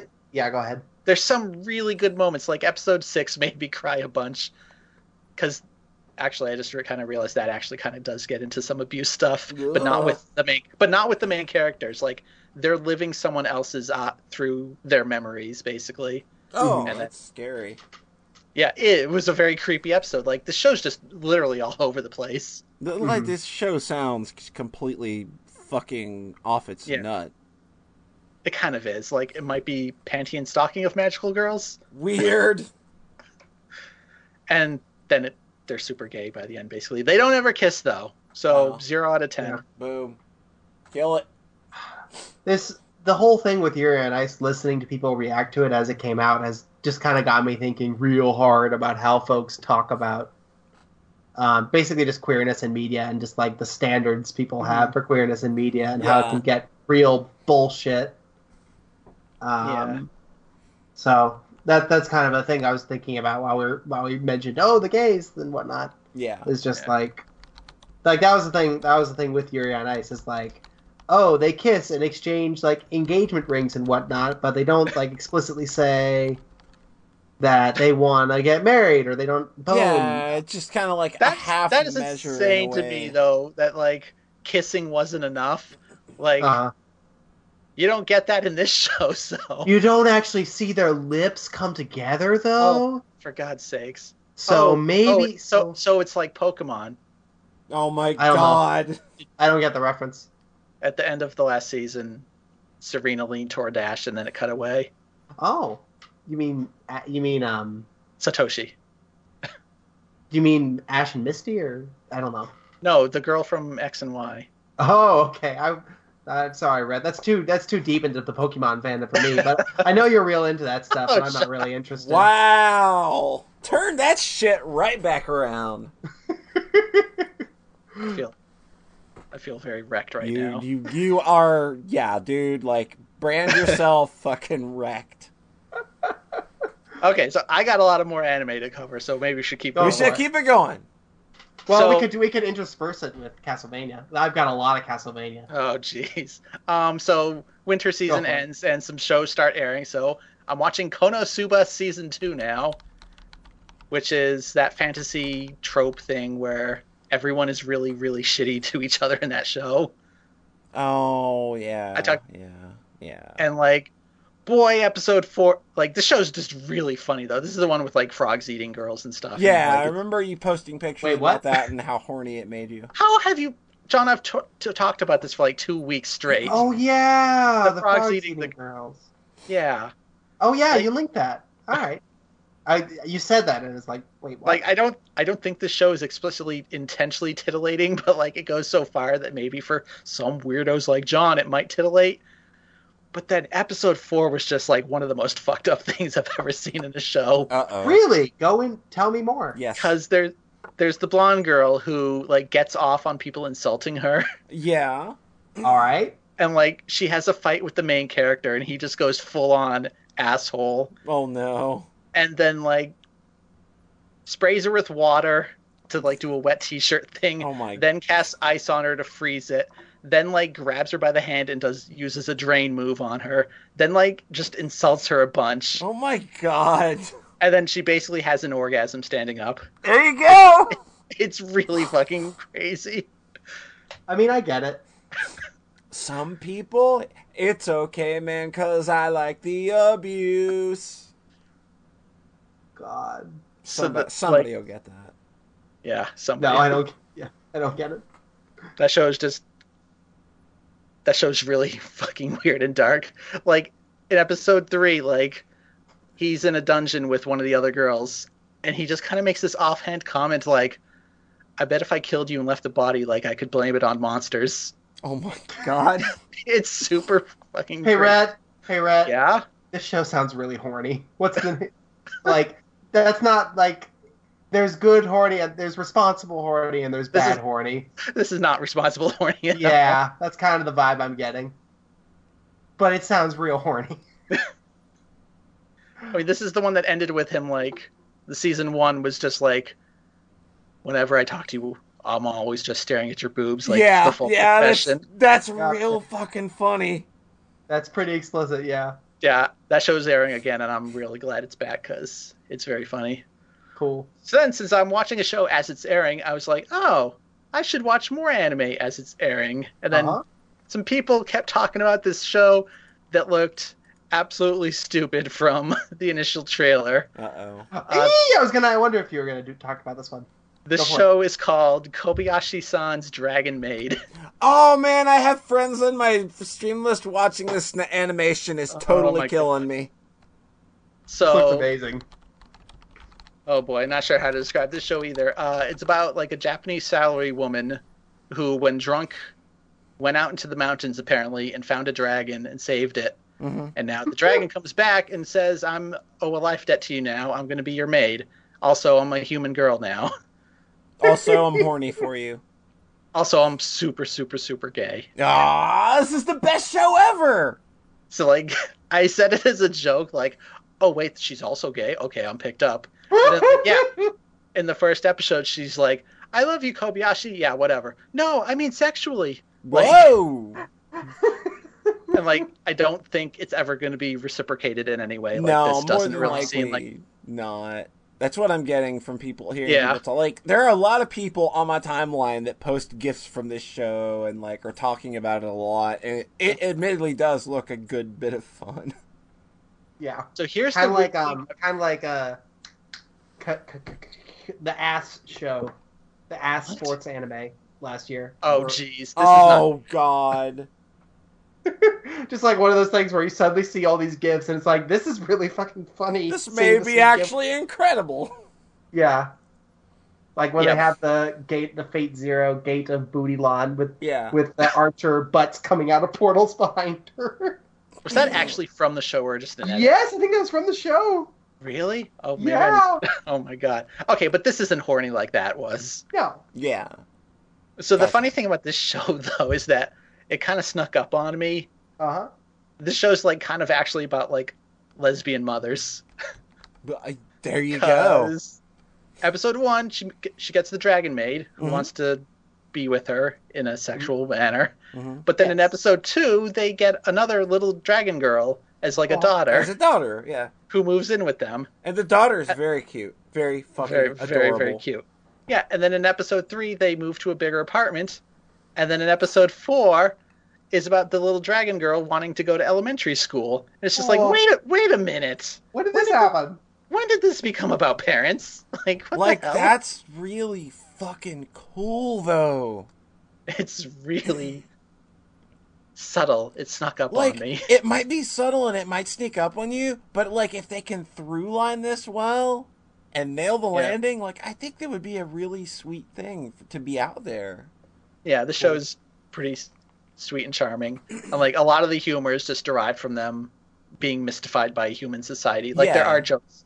Like a lot of anime is just like, oh, it's anime girls, but they're blank, and then they never actually do anything with that. Yeah. Uh huh. Like this does feel like they know they're outsiders and this kind of confused by human society. Or like she's afraid to go into the big apartment store because it reminds her of a castle. Mhm. And like Cute. one time they see a seesaw and they're like, oh, that's a catapult for training. like wow. they're very they're very naive on how things work basically But that that's like the charm. yeah That's really cool. And so yeah i kind of went into the show expecting to hate it and then i was like ah this is this is fine this Not is bad. cute Yeah. yeah Yeah. and it's by kyoto animation Yeah, you know. so like the animation is top fucking notch. and then every once in a while they will have one sec- segment that is just insanely well animated Mhm. like they can go all out in a way other studios just can't seem Yeah, to I have They're seen. neat, they they do Nichijou, right? Yeah. Yeah, Cool. Nichijou was like the epitome of the show looks super basic 90% of the time, but then every once in a while There's a thing. It goes- it goes nuts. Yeah, when I look at the gifs of this show, and it's just like the amount of detail you see in some of these animations is ridiculous. Yeah, they also did Sound Euphonium, which is closer in style to like the Haruhi movie where it's just super super detailed shots and like a Hmm. lot of lighting effects. That Haruhi movie looks real fucking good. I mean, Sound Euphonium also looks real good. There's like a big 8 minute. There's a like There's an eight minute long. Yeah, It's so good. Like That's, I was so um, like in love with that scene. that's on Netflix now, isn't it?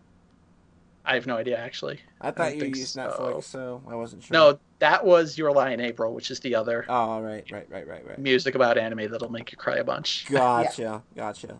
That It's it's only watch them all. February, so I can't watch it. Yeah. Oh, jeez. Yeah. So moving. Oh, actually, that reminds me. Sound Euphonium title drops at the very end in a really clever way. like title card. Truly, No, the real sound euphonium was the friends we made along the way. They explain what that title is, Oh, like very similarly to Your Lie in April. Like Sound Euphonium is a literal thing in the show. I gotcha. It just it snuck up on me. I'm just like, wow. So like that's the end of the story. Like the ma- manga ended at that point. Mm. Cool. Uh, so so watching live anime as it airs, I was like, boy, you know, I things are down. I'm I'm just not satisfied with two shows. So I started watching a third show. Good Uh-huh. God, what are we gonna do with you? so I watched the show because one of the girls looked cute, Uh, and then I knew I knew literally nothing else about it. oh my God. So the show is called Gabriel Drop or Gabriel Drop Out. I screwed up there. Red s- likes girls. Red likes girls. What Okay. a weirdo. So, anyways, the show is about a girl from heaven who's an angel, and she's like super, super top of her class, like the most perfect angel in all of heaven. Mhm, Okay. So she graduates and goes to the human realm as like kind of the, the final exam. mhm. And then she has an apartment, and then she's living there, and then immediately just becomes a shitty, horrible person. like she tries to drop out of school basically but then because the show has to progress she keeps getting dragged to school but like she immediately becomes jaded and cynical about human society and like uh do there have to be so many humans they're freaking everywhere I that's a screenshot I saw, and I thought, Yeah. you know what? She's not wrong. yeah so like her best friend is also a demon from hell and then there's other two other characters that are also a demon and an angel Mhm. and so like the overall joke of the show is that the angels are the shitty characters And like and the demon the- and the demons are actually nice people That's pretty funny.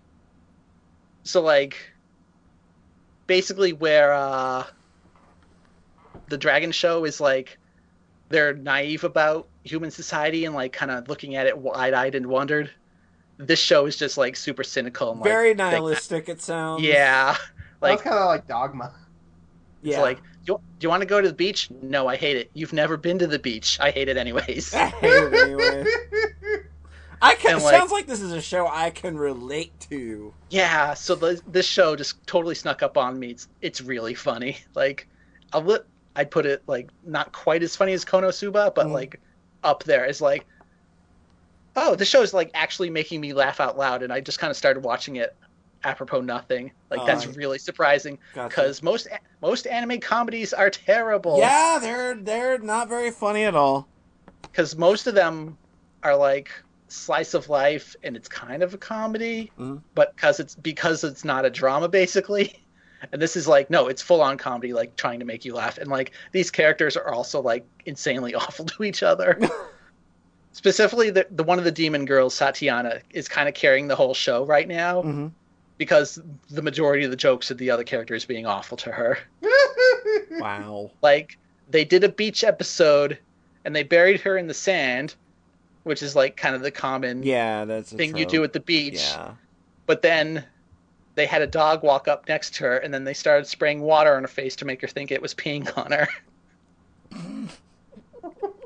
and then they blindfolded one of the other girls and were like okay go hit the watermelon except it wasn't a watermelon it was Satania's head Oh my god! like yeah super fucking dark basically wow.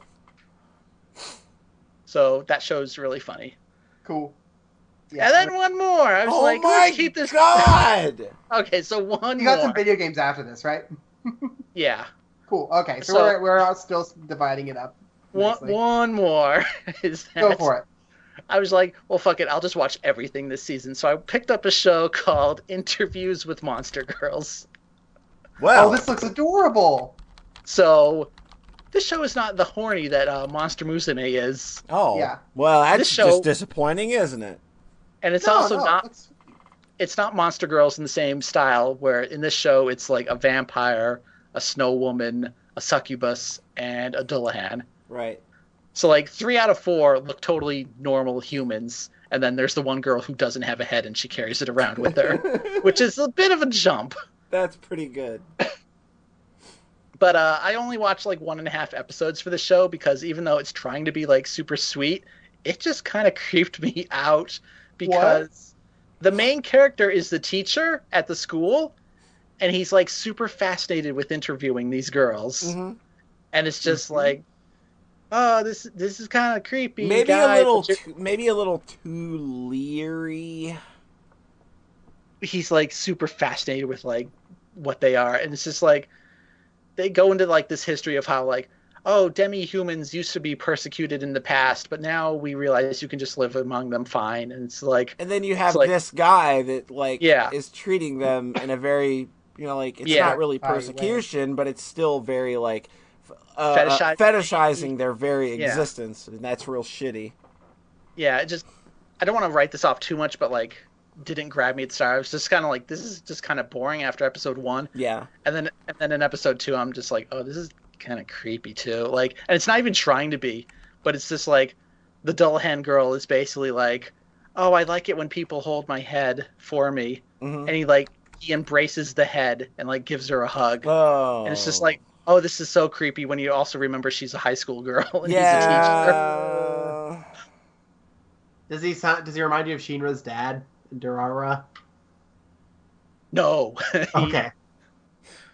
yeah it's not quite that crazy Okay. I don't know. Like, I kind of kept thinking about this show. Is like, what if it wasn't Monster Girls? What if it was just like gay people? Yeah. Gay people super mysterious to this guy, or like, you know, s- what other oddities? Yeah. Okay. Like, oh, hey, li- comparison. or you know, hey, like the fair comparison that gets thrown out a lot. Like, what if it's trans people? Mhm. Yeah. Because like trans people get fetishized a lot, and it's Mhm. real gross. Yeah, Like, what I mean, if that's this? basically what it that is, is what like- kind. This is this is what that reminds me of a lot. Yeah. Mm. Or if you're just like, oh, I had no idea there was a trans student in the school. I want to interview. I want to find out everything about this person. Yeah. It's just. Yeah, so it's a monster show that girl show that's creepy for all the wrong reasons. It's not even like the guy's the fucking monster. yeah, Yeah, but I don't think I think it's playing it intentionally straight, which is disappointing. It's disappointing, yeah. so to speak. Hey, Rhett, I'm So probably that's- gonna watch Monster Musume instead. Oh yeah, that, I think that show's much more your style. Where that show's very very horny and Yeah. about the girls and snake girls. I don't. I'm not sure. I trust your judgment necessarily of my. Well, maybe. Okay, I feel like I. I feel like I've shared enough at this point. You probably have a pretty good idea. John, I think we, we kind of know at this All right, point. cool. It's pretty obvious. So yeah, I watched Yeah. a show about dragon girls, angel girls, and monster girls, Music And band girls. and music girls and and music girls, and magical and girls. magical girls. Hey, do you want to watch a show about ice skating boys? Uh, see, you lost me with that last. See, I think that's a little outside of Rhett's wheelhouse. I mean, I think there's some like I think it's kind of like almost there, but there's something just there's something, Something missing. missing. I can't quite put my finger on what it is. I mean, I, See, think, I do. Yeah, I do go watch ahead. Carboys. There you go. Hey, Carboys is good. Yeah. You know what? Basically, the McElroys and Yuri on Ice ca- are have been my touchstones for like, hey, boys are good. Boys can be good.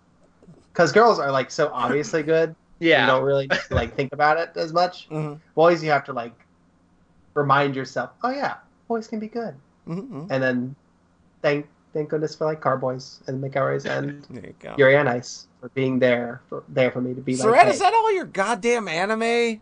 that's all my goddamn anime. Jesus fucking Christ! I'll give you a list later so you can.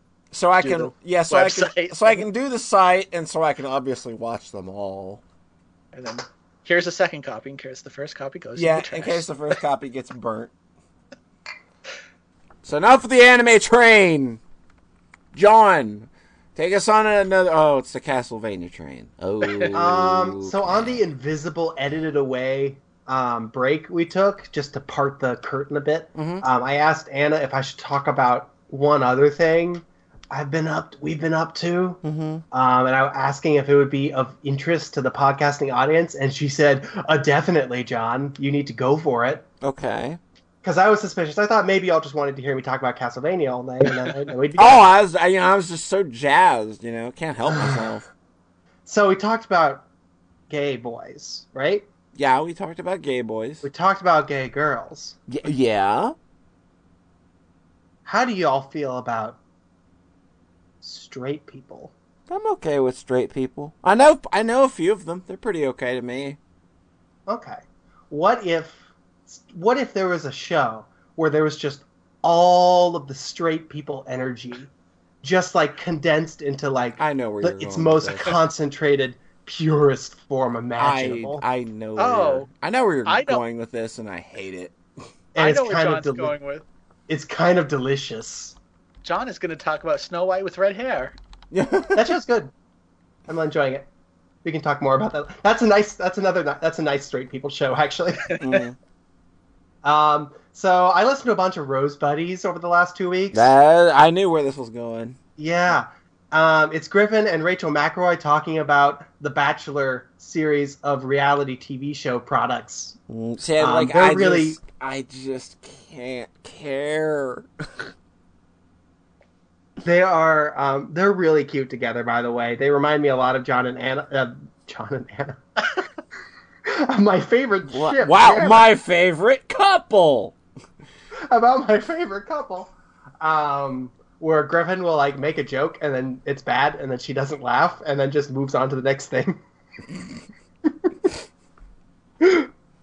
or like he'll be making an obnoxious noise and then she'll be going shh shh shh shh shh shh, shh please just stop no and it's really good it's like you kind of imagine like the big personalities like Griffin McElroy or something like that in media Yeah. and then you're like, well, what would actually living with a person like that be like? An extent, and you get a little bit of that just kind of actual dyna- kind of human dynamic. Yeah, just the two from of them. That's from really absorbing that. Yeah. Um, that's really enjoyable, and it's in the context of listening to them talk about a series of reality TV shows I had never given like the slightest thought in my entire life before. hmm just completely ignored. Um, we haven't had cable for like ten years in our any of our homes. Nice. Yeah, feels good. Um, so I listened to like a whole season of them talking about The Bachelor, and I like got invested into listening to them talk describe the characters and whatnot. Mm-hmm. Um, who I guess are humans, but you know they're characters. They could and be. I like um, I liked when you described the show as a product. Well, it's, it's that's like- what it is. Yeah, Yeah. I know, but that's so perfect.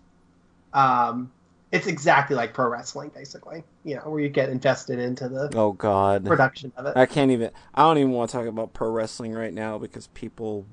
I ended up talking in our Discord channel, unfortunately, about wrestling a bit, and was like, I- and then I ended up saying like, "Oh, hey, I like that guy. He's kind of cool." And then I ended up actually watching a few wrestling matches, and I feel fucking dirty. Uh, Oh no! Yeah.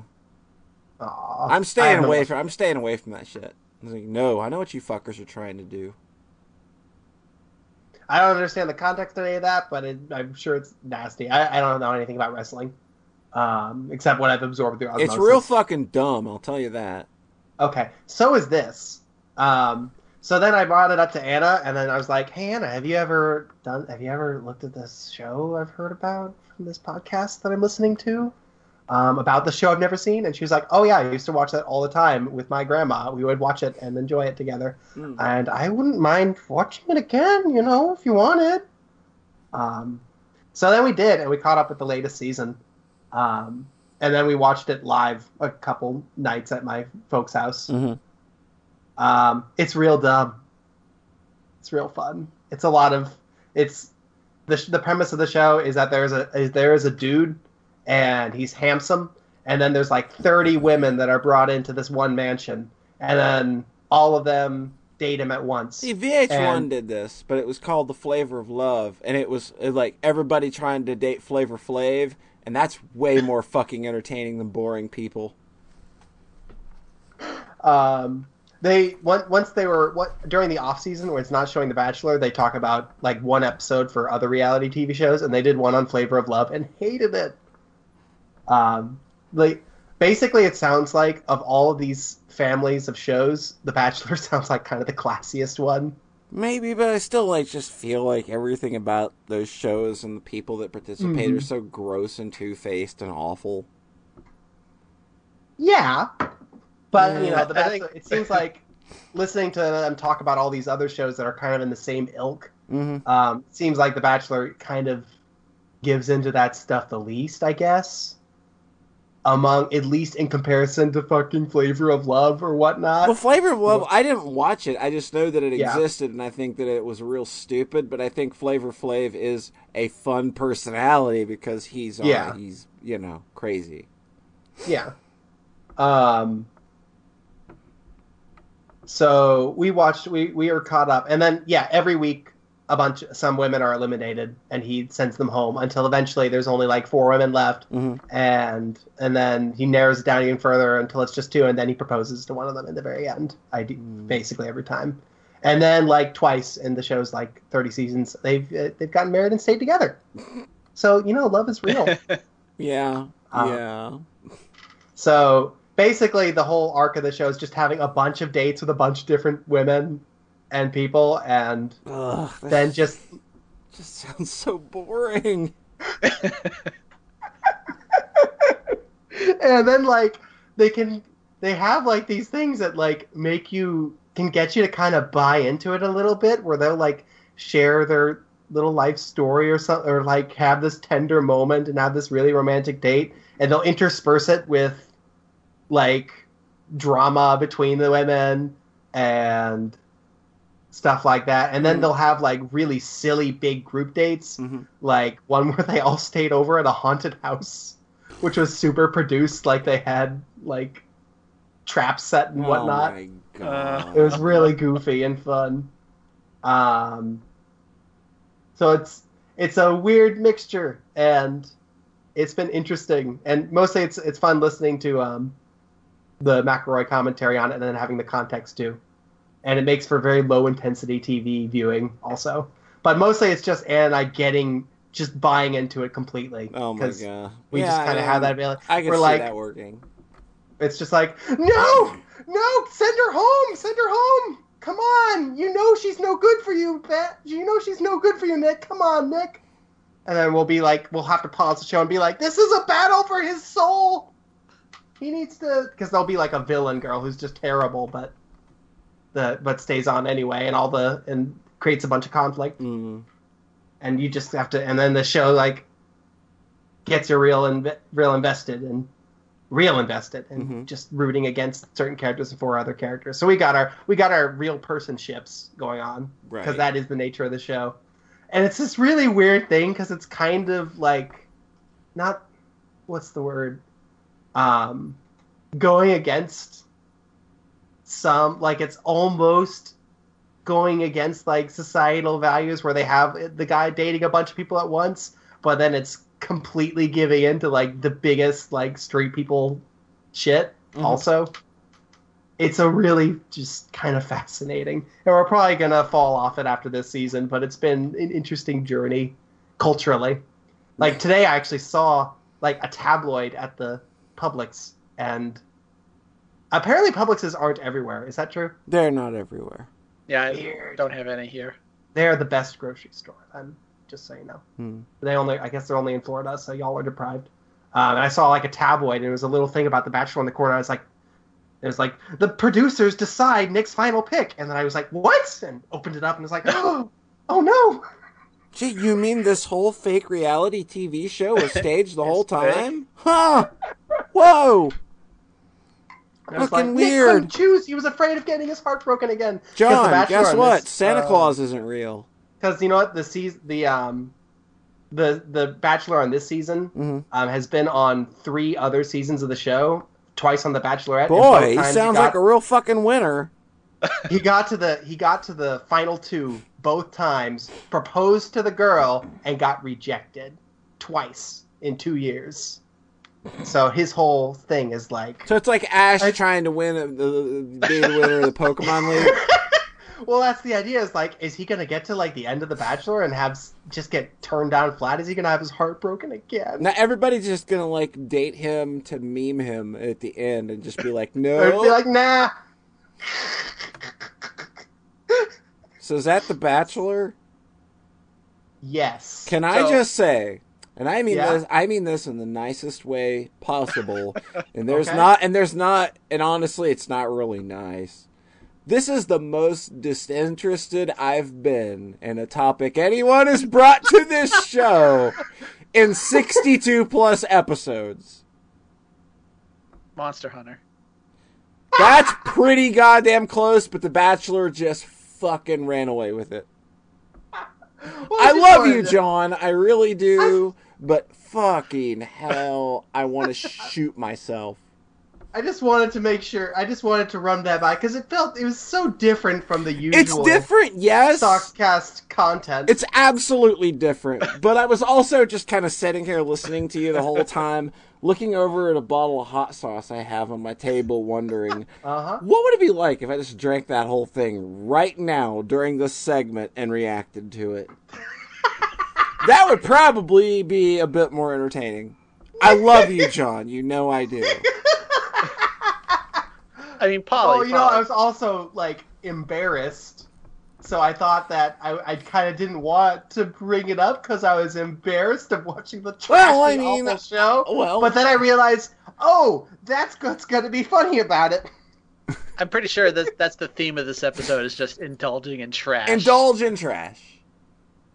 But yeah, Polly, Polly, you asked John if he was going to talk about anime, Yeah. and I think he did because I just kind of realized listening to him describe the show, it's just a reverse harem anime. yeah, basically. It is. Yeah, yeah. Where it's well, like no, it's not a reverse. It's not harem. reverse harem, a it's just regular harem. harem anime. here here's why it's reverse though. Like take a show like Tenchi Muyo. Mhm. You start with 10 two girls Mhm. and then you build up. The number gets bigger. Mhm. And in this, you start with the big number and then it goes goes down Smaller, right. Okay, I got you. And also, they like have like apparently just have sex in like the penultimate episode. Like the four contestants, I can opt to have sex with a person, Well, and that's just like a part of the show's like structure. And I was just like, Really? what the fuck? God, it's just so weird. Such a weird thing to like have as like a cultural institution. Yeah. that I just wasn't even aware I of. I didn't even know this thing was still around. Oh yeah, it's it's been around. Um, God, just what a weird thing. What a f- weird cultural thing to take a part of. And I guess thanks to the McElroy, to Griffin and Rachel, I've joined the Facebook group. I had the idea a while ago, like, what if it was The Bachelor, but for gay people? And then I realized that wouldn't work at all because they just the contestants would all get be into each other. Yeah. Yeah, it wouldn't work I think- at all. I think there was one season of The Bachelor Australia where like two of the like final girls just left the guy and paired off because they were into each other. That's pretty good. That that's the best. That's I hope that happens for this season that you're watching. like, God, not only does Ra- it get rejected the third time, but it's, yo, you just got lesbian too. God. All right, we're ship. By the way, we're shipping Rachel and Nick. That doesn't mean anything to you. Nope. But she's the best. She's the best. I like we, I we were we were all about Vanessa at first, but v- Rachel really came into her own in the most recent episode, and we're super Rachel Nick right now. Man, you ever have you ever like visited someone in the hospital and they're dying? and they're laying there, they're fighting for their life, but like the heart monitor is just like beep beep beep beep beep beep beep. That's this episode. all right, is there anything else related? Rat, what have you been up to? No, we got to go to Castlevania Town now. All right, we want to go to Castlevania Town. Let's go to Castlevania Town. I'll take you to Castlevania Town. Hey, Polly. Yo! what do you like even more than The Bachelor? I like fucking many things more than The Bachelor. I, Do li- you I like- like having my til- my teeth drilled. I like Like getting tattoos like- in places where it really hurts. Do you like Iga directed explory Castlevania games? Not at all. Not Oh, anymore. well, like I think I I, think Igarashi is one of the most boring designers ever. What? Yep. I ain't afraid What? to say I- it. that's definitely not a thing that I've been saying for years. That's what I've said. everyone. That's what I've been saying for a long time is get a new fucking idea. Th- this episode is flatlining harder than his platforming design. Boom! So I revisited a game that everyone here loves and everyone listening to it loves. I revisited. So I played. So remember when I was really sad? I a year and a remember half when you were really Uh-huh. sad. So I played Castlevania games for like a month and a half straight, and Yep. I played four fucking Iga games in a row. Mhm. I played Symphony of the Night and like 100% like like got every relic and beat Like every boss. 113%. That And I beat Circle of the Moon and filled up the map, and I beat Harmony of Dissonance and filled up the map and got all the furniture. Um, and I'd already played the 3DS games as a kid because those came out as I was growing up, and I was like, "Oh, I'll play these," and they were fun. Um, Uh, I just can't get over you going the 3DS while I was growing up. the, no, not the 3DS, the regular DS. Oh, okay. Yeah, I, I went to send a thing to you today that said I've got The Legend of Zelda Phantom Hourglass for my 14th birthday because I knew it would make you feel old. Uh, Um, I just remembered that today. Uh, so I revisited. So and then the last fucking one of these games I played, Aria of Sorrow, Mhm. after the 3DS games and Symphony and Circle of the Moon and Harmony of Dissonance, and then Aria of Sorrow was the one that was actually good. So I played seven of these fuckers. My Um, God. Cause, God, I'm lagging. No, that's right. Oh, okay, Don't worry, keep going. cool. All right, edit point. so fucking Aria of Sorrow was one that was actually good. Right. Um, cause all right, here's the here's two things. There aren't two castles. well, that's uh, you know that's a you know one sort of relief, I suppose. That's one step up from the other two ones that are kind of good, Symphony and Harmony. because I think those are um, in the first run. Like the first run of the four is kind of like where things were consistently interesting. Because once it hits Dawn of Sorrow and Portrait of Ruin, it's just completely flatlining, Yeah. um, and there's just no new ideas going on, and those Mm. games are trash. Yeah. Um, but Circle of the Moon was by the Castlevania 64 people, and it was kind. it's bad, but it's kind of their own thing. hmm I don't even think Iga had anything to do with it. I no, I Um, don't think he did on that one actually. Yeah, so it's interesting. It's its own thing. It's cool. It's boring way. as shit because it's so ugly to look at and has no personality. It's only interesting because it's boring. Um, and then Symphony has some cool like that has kind of the best castle. It has the best structure. It Mhm. leads you through that first castle in a way that's kind of actually smart and Super Metroidy. Yeah. Um, and and then you get to the second castle and it's just boring garbage. Yeah. Um, and then Harmony has is really gorgeous and has really good creepy music and has a really labyrinthine, obnoxious, opaque, um, maze design, mazy castle Mhm.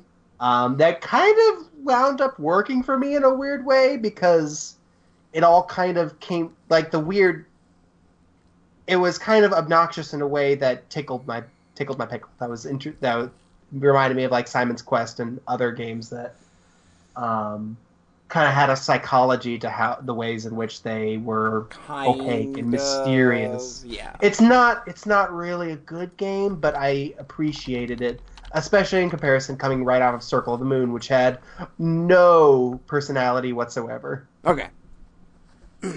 Um, and then I played Aria of Sorrow, and it's just a good video game. It's just actually a good video game because it's like less than three hours long to do the whole game, like true end. hmm Um, Well, I mean, that's if you know it. yeah, yeah, it's kind of confused. Yeah, th- that's like the riddle is figuring that out. Um, So saying it's But- like a three-hour game isn't really. I don't think that's accurate. I think like that's fair. it pre- It- you're, it- pre- you're presenting it improperly, John Thayer. going through it, it took me three hours to play through it this time, and I filled up the whole map. Um, Ah, I see. I see. Um, in fact, by basically it it funnels you through the castle in another really smart way. Like I wasn't doing any aimless wandering for basically the whole game. Um, and then like right before the climax, I was like, all right, I'll just do cleanup and go fill out the rest of the castle that I have missed because I can turn into a bat now and fly everywhere. Mhm. And it took like a half hour. Like the rest of these games, it, that's like That's- half the game Yeah. is doing cleanup. And Yeah. this game, it was just breezy and fun. Yeah. Um, and that included like getting the souls to get into the true end and whatnot. Um, which actually are like the riddle is actually thematically relevant because you have to get souls that make you more like Dracula in order to Uh, reveal the actually. questy thing. Um, it's actually a really and then the the really what's cool with Aria of Sorrow is that the story is really well executed and the dialogue with Sora is really Soma Soma Soma, Soma. Sora's Kingdom Yeah, Hearts. it's Soma. Um, and then the story is actually really kind of good and economical and smart, Mhm. and it made me feel feelings. And it's like a little nice little JRPG story that's squeezed into this structure in a smart way. Like every little cutscene contributes to building up payoff, a setup for um the, the all bunch of big payoffs in the climax where Yeah. you fight. And then you fight the Belmont right after realizing you're Dracula, and you actually have a relationship with the Belmont. And it's the first fucking Castlevania where you're fighting a Belmont and he's not being mind controlled or a clone. yeah. Um, and you're, he's actually fighting you of his own volition. And it turns out to be a lot more interesting dramatically. And they play Heart of Fire, and it's great. Um, yeah, and then the last area, there's no map, so it's really creepy. Mm. It's still like weightless as shit and easy. Yeah. and I pay, I beat it without using any healing items or consumable items this time, which made it more a little more tense in the back half. Mhm. Um, so there are a few bosses I actually had to try multiple times with. Like death is real fun, Mhm. um, and I actually yeah I enjoyed I actually really quite enjoyed the little challenge that provided. Um, but if you're looking for something like the original Castlevania games, you're not going to get it with Aria of Sorrow. But like, it's the best version of that kind of game that you could ever get without making drastic changes. You're you're kind of wrong since Order of Ecclesia exists. Well, I was about to get to Order of Ecclesia, and that's like when it that's making the drastic changes. Um, as far as like the Symphony of the Night style video game goes, I think like barring the the castle isn't quite as interesting as symphonies and the music isn't quite as good. Um, I think Aria of Sorrow is as good as that kind of game can get. um, then I loaded up Order of Ecclesia because I hadn't revisited that a year and a half ago, and Mhm. it's like, hey, what if we divide this game up into a bunch bunch of short linear levels and make them kind of hard? Yeah. And it's kind of a lot more fun. Yeah. And, Um, and Shanoa is awesome. Shanoa is awesome. It's real good. Um, yeah, I. Th- I mean, that's like that's like almost all I have to say is that what if we divide this these stupid games up into short linear levels and have them be kind of hard and have bosses that are kind of hard, and the the action is still kind of that weightless feeling. Um, I got action, Yeah. but I kind of I kind of haven't enjoyed that at this point. Like I like like I kept the short swords um, for basically both all of Aria of Sorrow and Order of Ecclesia, which I'm still muddling getting through Mhm. um, because I just like shooting. I, I just like getting those attacks off real quick, you know. Mhm. Um, and so I kind of like the feel of that. And Order of Ecclesia is sort of like the most. It is the most interesting of those games, for just as like an action game, uh, Ah, and I'm really enjoying it for that in that way. And there's not really much else. I haven't played it to completion, so I don't really know how the story resolves and whatnot. Um, I don't think that I remember, as I remember it, I don't think the story resonates with me the same way Aria of Sorrow does, which I really legit think is a good thing. Like, if you're gonna have like a weightless kind of brain dead fill in the maze game, like that that serves a need. Like, not everyone is going to enjoy the dense Castlevania action that like the old school games provide because that stuff has re- is real rough and hard to deal with and stiff and all by design and I love those games but I think Aria of Sorrow is the best ar- argument for that kind of brain dead popcorn style of action game Yeah. because it, it has an artistic conscience to it. I get what you mean. I can see why you see the difference and put that difference between that and Order of Ecclesia, but yeah, Order of Ecclesia is better. Uh, Order of Ecclesia is a good action game. Like that's the difference. Yeah. Aria of Sorrow isn't, but it doesn't really matter. Like, like fucking Dragon Quest isn't a good action game, but it's good. It's that's not what you're there for. You're there for kind of experiencing this world and this story over the over a pretty breezy handful of hours. Mm. Um, and it just nails that. It nails that so well.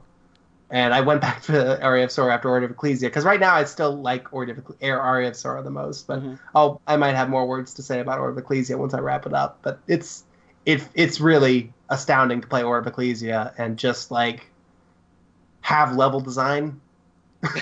Yeah, like like it harkens back to a lot of the same mentality that went into stuff like Castlevania one and three, and like it doesn't Mm. try to duplicate that like intentionally or in any like super crappy form, but Mm. like it's that kind of same idea and mentality, which I like. It. I like that. Yeah, it's it is the best action game of all of these games, and then they stop making them right afterwards. Yep. Yeah. It's So like they, have yeah. Go ahead. I have a question. When you beat a level in that game, is there no backtracking to it? Most of the Like- time, um, there's a couple. Of, there's like a couple levels where you can like where you get to the bottom of like a cave and then you just walk back out, but they give you like a bunch of tickets to teleport you back to the town when you need Oh. to. I thought it was Um, like you beat stage three and you never go back once you're on No. stage four. No, no, no, no. It's not. Okay. It's it kind of re, there's kind of this half measure feeling to some of it. 'cause- Not wanting to really let go of something. Yeah. yeah.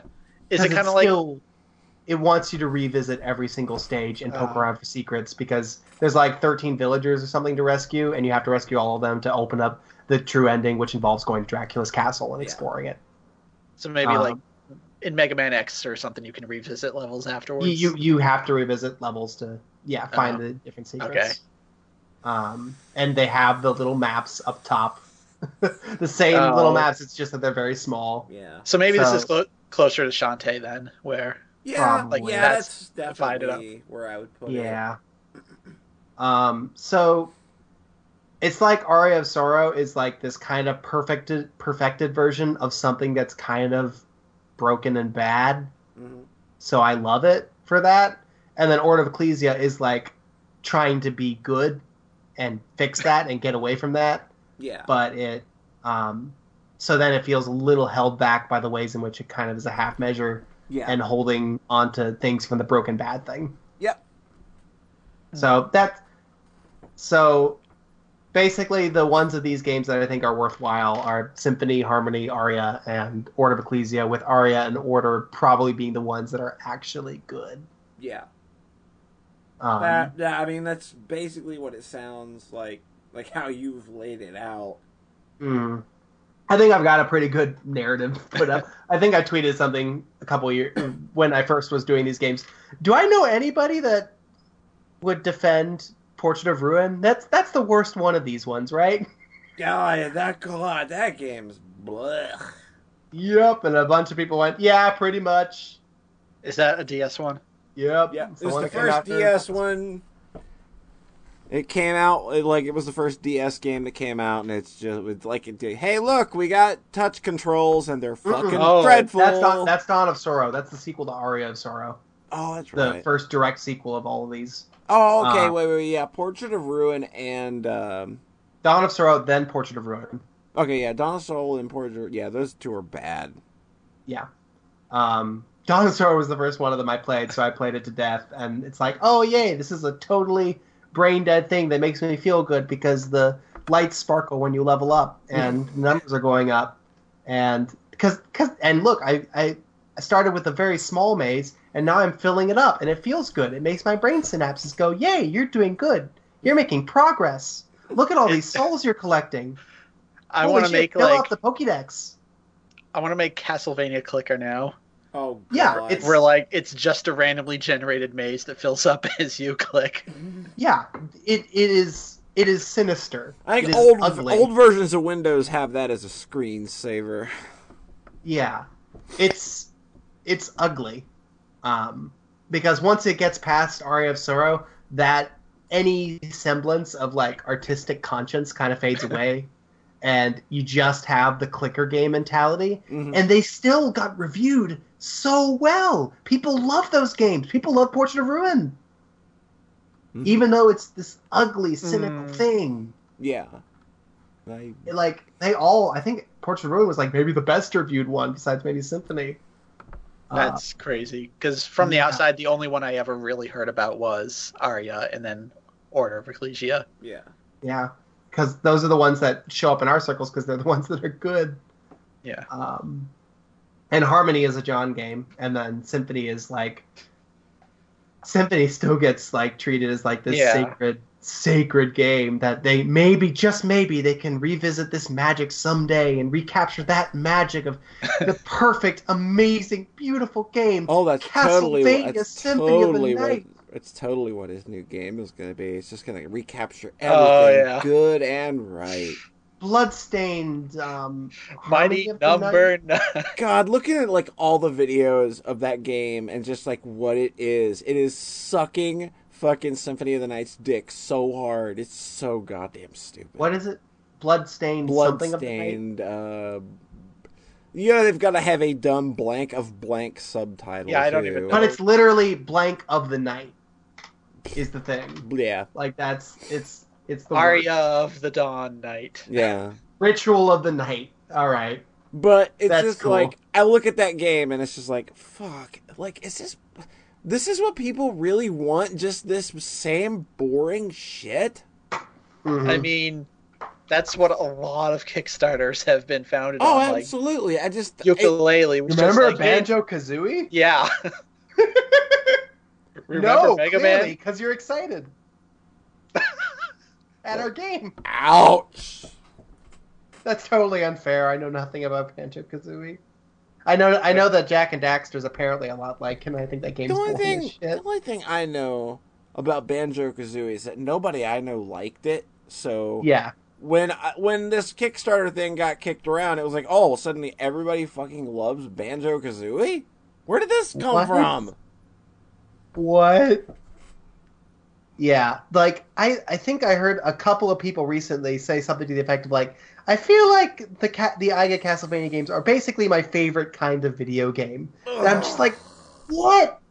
What are you getting out of video game? It's so cynical. It really is just filling in a maze, and you get these keys that let you fill in more of the maze, and you level up, and there's flashing lights, and it feels good, and your brain meets. And it's like the second you get away from like, all right, but what if we're taking all that, you know, fluffy popcorn garbage Mhm. and directing it towards creating a little world and telling a little story. Because Symphony does that. Momodora, Reverie of the Day. Yeah. There you go. Well, Momodora is actually like more of a good action game too, right? yeah, it's Oh, yeah. also a good action game, but it actually marries the concept of being a world that you have to explore.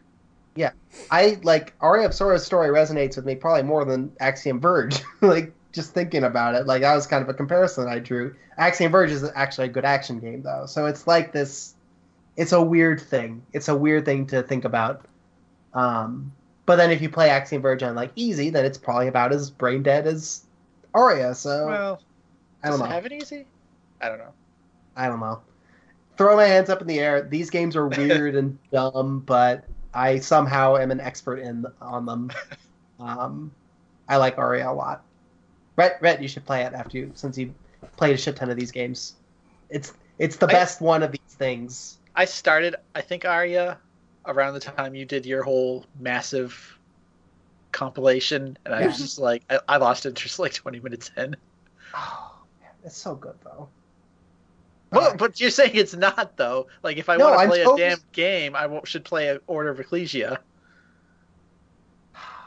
but it feels like when you get to the end of it When you really click just her- feels like the end of this cool journey, and it feels so At ten Neat. million clicks.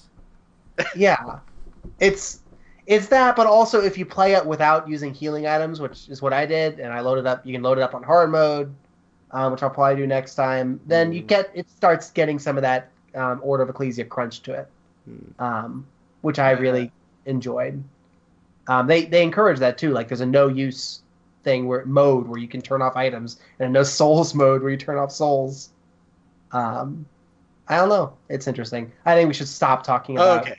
Megabanas. Because I think I think that beep beep beep beep beep beep is going on. Rhett.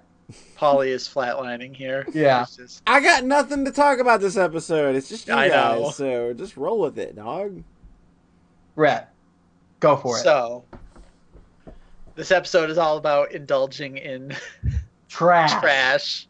Fucking Yeah. trash. So, I had the weirdest journey to the game I'm, I played next. So, you guys know Touch the Skyrim, the video series by Polygon and Nick Robinson and Griffin McElroy, Yeah. where they Wait, destroy Griffin who? Skyrim. Yeah, I don't think we've ever talked about him on this podcast. Yeah, whatever. So in the I fourth think I, ep- I think I caught an episode of that.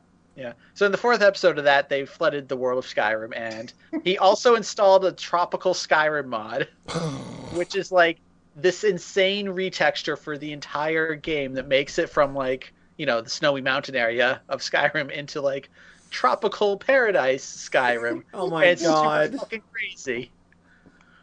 So I looked up this mod. I'm like, this this is insane. Where like the flatlands become desert, like the beaches become like habitable, like nice places. I'm like, I gotta install this mod.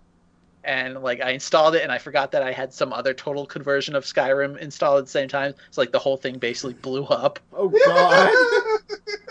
So like I spend like half a night uninstalling like Skyrim 100% and then reinstall re-downloading it and installing this mod and loading it up and making a new character and being like okay yeah this looks pretty cool and then like not actually playing the game because like I fell into that whole Skyrim mods thing where it's like well I need this mod and this mod and this mod yeah. and then you find that one mod that's like oh you, you need to ha- have the DLC to play this one and then that just ruins everything Yeah. where I'm like well I don't have the DLC though so I guess I'm not going to play anything now God. but so I was really in the mood for a game where you're on a kind of tropical island with the bow and arrow shooting dudes and then I Uh-huh. remembered Oh right, I'm an idiot. My dad got me Far Cry 4 for my birthday. Oh well, hey, there you go. So I just had that sitting on the shelf behind me the whole time. Like, hey, Dur, hey, dumbass, why don't you just play could have this? just you could have skipped like an entire 142 steps in this process. Yeah. That's pretty good. So, uh, speaking of trash, I played a shitload of Far Cry 4. Uh, and, Ubisoft turn- is kind of the same thing, right? Where they have like the oh, yes. this god, god this like trash clicker game bullshit, and it's just sort of a matter of whether that stuff is and built around something. meters. It's Oh a my matter of whether that stuff is built around something that has any worth outside of that. the map in this game, if you turn everything on, is literally insane with icons. Like everywhere you go, there's like a treasure chest or a thing or a doodad to grab, and Like, it's just like there's plants and animals. I mean, yeah, the plants and animals actually have some sort of gameplay use at Well, least, but yeah, like yeah, but it's just like real silly. it's it's super super overloaded. But yeah, this was this specifically I think was the game where people got fed up with the Ubisoft bullshit because I think it was like the same year like Watch Dogs came out in 2013 and Mhm. then like 2014 I think saw the crew also have like towers to unlock areas on the map. Mhm. And then there was like two Assassin's Creed games that were bad and, and then Far Cry 4 and people were like, you know, these games are kind of all the same, aren't they? yeah. but having not played all those, I think maybe Far Cry 4 kind of got the short end of the stick there because I think that's maybe the best version of their trashy tower climbing loop of game, you know? Uh, It's so weird though how like Far Cry 2 and Assassin's Creed started in very different places. Oh, absolutely. and then and then kind of became the same game by the end in a weird way. Except Far Cry, well actually Assassin's Creed got guns eventually. So yeah. yeah. But yeah, my my journey through the Far Cry series has been super weird because I played a little bit of two at the start and was like, this is too hard. But then I played Blood Dragon, which is like the sequel to three, basically. Then I Uh-huh. played three. Then I played through all of two since we've been doing the podcast, and now I'm jumping all the way back to the present again to do four. And it's just like, yeah, this really is kind of the same game as Far Cry three, huh? Yeah. it's, but it's been so long since I played Far Cry three where it still kind of felt a little fresh. Mm. and this game's very pretty. Like it's a very good. Well, I mean, that's kind of like always the sure. case with these games, though. Is that Yeah. they're always amazing looking. yeah, I guess for when Uh, Far Cry two came out, that was insanely good Yeah. looking, especially on PC. Playing it now with like you know, crank that all the way up 1080. Mhm. You know. So yeah, this is a game where you stealth around your little playground and you shoot dudes and you take over bases and so Far Cry four has that alternate ending at the very start of the game. Yeah. bad guy he tells you wait here i'll be right back and then that's when the game starts Yeah. and if you and if you actually just stand there for 15 minutes he does come back and you get an ending so the craziest thing about this game i guess is that at the very end of the game playing it normally he gives you another choice which is like either kill me or be a civilized person Mm-hmm. uh-huh. and if and if you kill him the game like literally ends right there it just goes fin and cuts to credits Nice. and if you don't kill him, you get an ending that is incredibly similar to the wait 15 minutes at the start of the game one. What the fuck is? Weird. Wow. So he's he's a little pissed off at you that you you know murdered everyone in his army. Well, yeah. But like the endings are actually really similar, and it's just kind of this weird like denouncement of the player, I guess, where like the true option in both cases was to not actually shoot anybody. Yeah, I was So it's, ba- that. it's basically yeah. fug- So it's basically fugitive. I guess. Not really. So yeah, just I just got super super into this game for a week or so because That's all you've been playing. things things things. Uh, I just wanted to turn this game on, and then so it's I have a, Time to a, a wingsuit. Let's go do shit. yeah. So like parts of this game almost feel like a spiritual successor to like Just Cause Just Two cause, yeah. because like and Just Cause Two didn't even have a wingsuit. Just Cause Three is the one that added that, but like there's dumb things in this game like a skill that when you drive your car up to an enemy vehicle, you can just press one button and your character will jump out the passenger side door into their car and like kill the driver and their passenger. Yeah. And, like just Just Cause Two had kind of silly abilities Yeah. like that, where you could like grapple onto the roof of your car and stuff. And like there's a grappling hook in the game now too, where like there's some very light first person swinging, like in Bionic Commando, Mm. which is kind of cool, but like it's not used for a ton because the map is like it takes place in kind of a fictional Nepal, I guess, like Himalayas mountains. So it's a much Uh-huh. more much more vertical map than the previous game. So they give you a grappling hook, so you can get up some sheer cliffs without having to go all the way around a lot. Ah, I see. I see. Yeah, it just seems like this game has embraced kind of the ridiculousness more so than Far Cry Three Kind of in the same way that like Saints Row kind of had to own their Yeah. own dumb bullshit to have their identity. Mhm. because this game like you can ride elephants in this game and shoot guns while on the elephants and it's just like really stupid That's... like, uh how do i take out this enemy base and the previous game would be like okay now be real careful and like tag every enemy before you ki- you go in and like disable the alarms and in this one it's just like i don't know i could ride an elephant and then shoot him with a flamethrower see, that's the way better solution. and there's co-op so like you can actually do that stuff with two players now even though obviously i'm never going to but that's a cool thing Yeah. and like i think there's don't remember if there were helicopters in the previous one but there definitely are in this. So sometime at some time i was just like why not just try to take out this base from the air with a grenade launcher? Because your sidearm like when you're doing a lot of like driving or flying you can only use your sidearm. Yeah, but then one uh-huh. of the first sidearms they give you is just a handheld grenade launcher. And it's just like well why would you give this to me at the start? Because i'm not literally not going to use anything else the rest of the game. Yeah. so it's just it's a good chaos blow stuff up and then kind of lose yourself in that game and Cool. th- they're very good about letting you disable like as much of the ui as you want on a very super granular level That's good. it's like so like first thing i did was just turn off everything and just get super lost and it's like okay maybe i should turn on like the objective waypoint Yeah. as like the one thing. So I like kind of worked up, and then it's like, oh, maybe maybe I should be able to see my health. That might be helpful. that a little bit. And then, so like, there was one other other. I think I turned on like the ammo counter or something, but then like I never actually turned the min- the mini map back on. yeah. and you can totally- just keep that off. Yeah, so you could just totally play the whole game without it, and it's perfectly fine, bas- basically. That's nice. But it's funny though. So the Far Cry games, at least the ones I've played, two, three, and four, they all have a weird consistency thing where they are very long games, and then you think you're at the end, and then there's a second map. Yeah. So like Far Cry so two, it's like Symphony of the Night. Yeah. Ugh. it's like Far Cry two is like super long, and then all of a sudden like you just get a, a full size second map, and it's just like oh my god, and then the game is just kind of way too long, and then Yeah.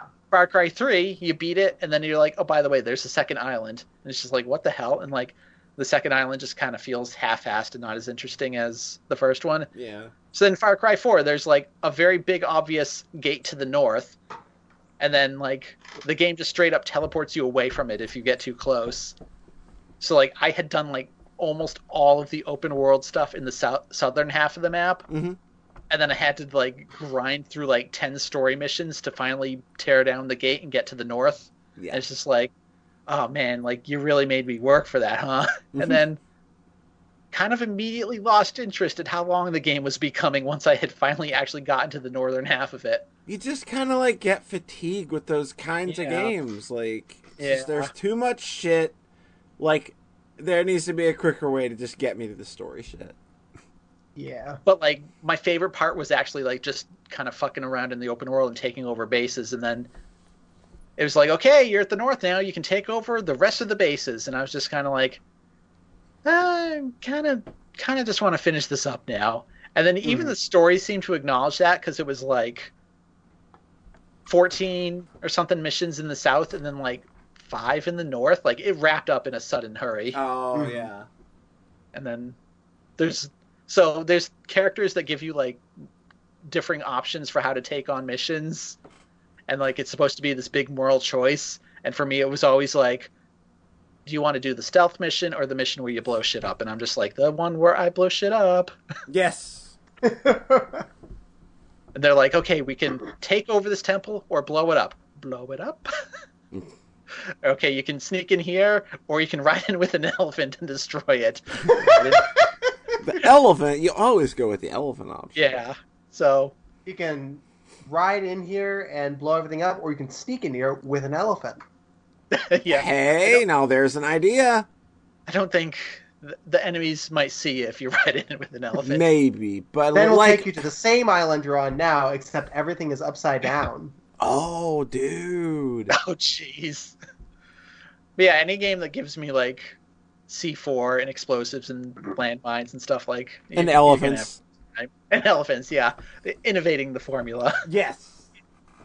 Yeah, I, I, I like blowing stuff up. It's, it's kind of like a slower Just Cause 2, where like there's a there's way too much downtime in the game. I think like getting between places, Uh, like yeah, when a world's that big and there's Yeah. yeah, yeah, and they do they kind of you know how in like PSO2 there's like random emergency missions Yeah. that happen out in the field. Like they kind of do that where like all of a sudden like oh there's a hostage over there, go shoot the commander, or like oh there's a battle ha- taking place over here. So like they do try to do things to like liven up the world. hmm And it's kind of funny. One time I was like climbing one of the towers to, you know, unlock parts of the map, and then, oh, a convoy's driving by, blow it up. And I'm like, I'm on top of this tower. Uh, they're way down there. So I just start like raining grenades down and like actually manage to blow them up.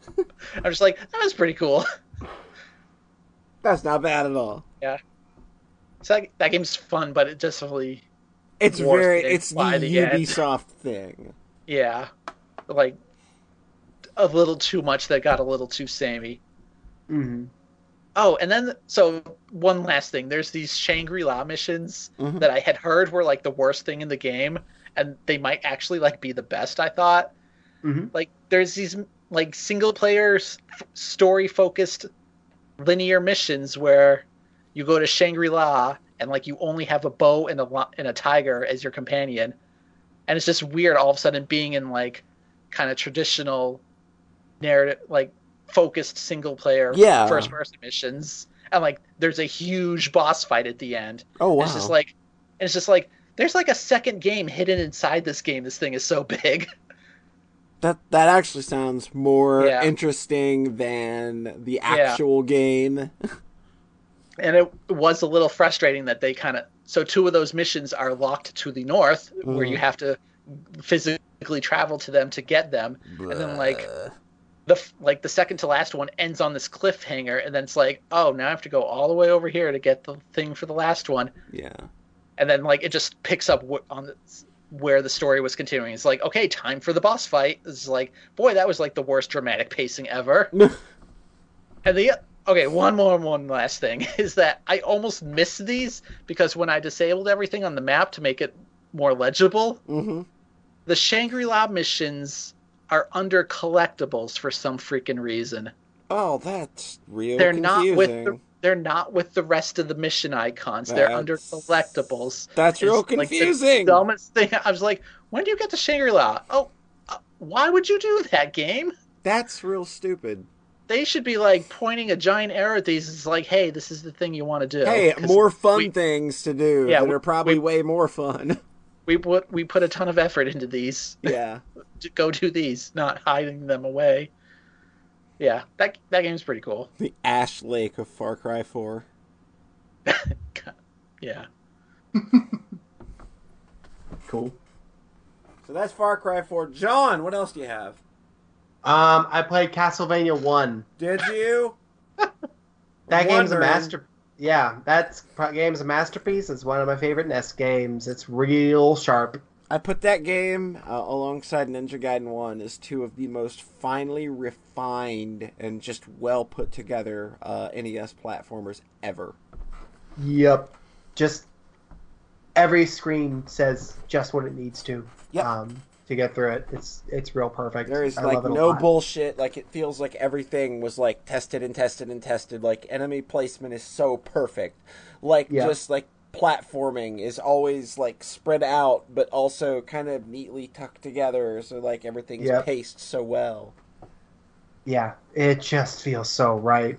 Um, there's all there's there's this class to the architecture too, where the whole castle fits together really neatly. hmm Um, near the end of the game last year when I played it, um, or the year before, I looked at the map and noticed how when you finish stage three, there's a big drop Yeah. before the start of stage four, and how start start of stage four is like a um, basement area Yeah. and I was like, "Oh, there's a there's a disjoint in this game in this game's structure in this in this thing." And I was looking at like a run through of like the MSX version or something, Mhm. and there was this little cutscene where it shows you dropping from this end of stage three to the start of stage 4 Mhm. and I was like, "Oh, whoa, that's so cool and smart. Why didn't they have that in this game?" And then I looked it up had- in the NES, Yeah, I thought that was in the NES version. and it is in the NES game. Yeah. I was full of I didn't. I looked it up and I was like, "Oh, that was in there. I Yeah. just never noticed it." you just so- big dum dum.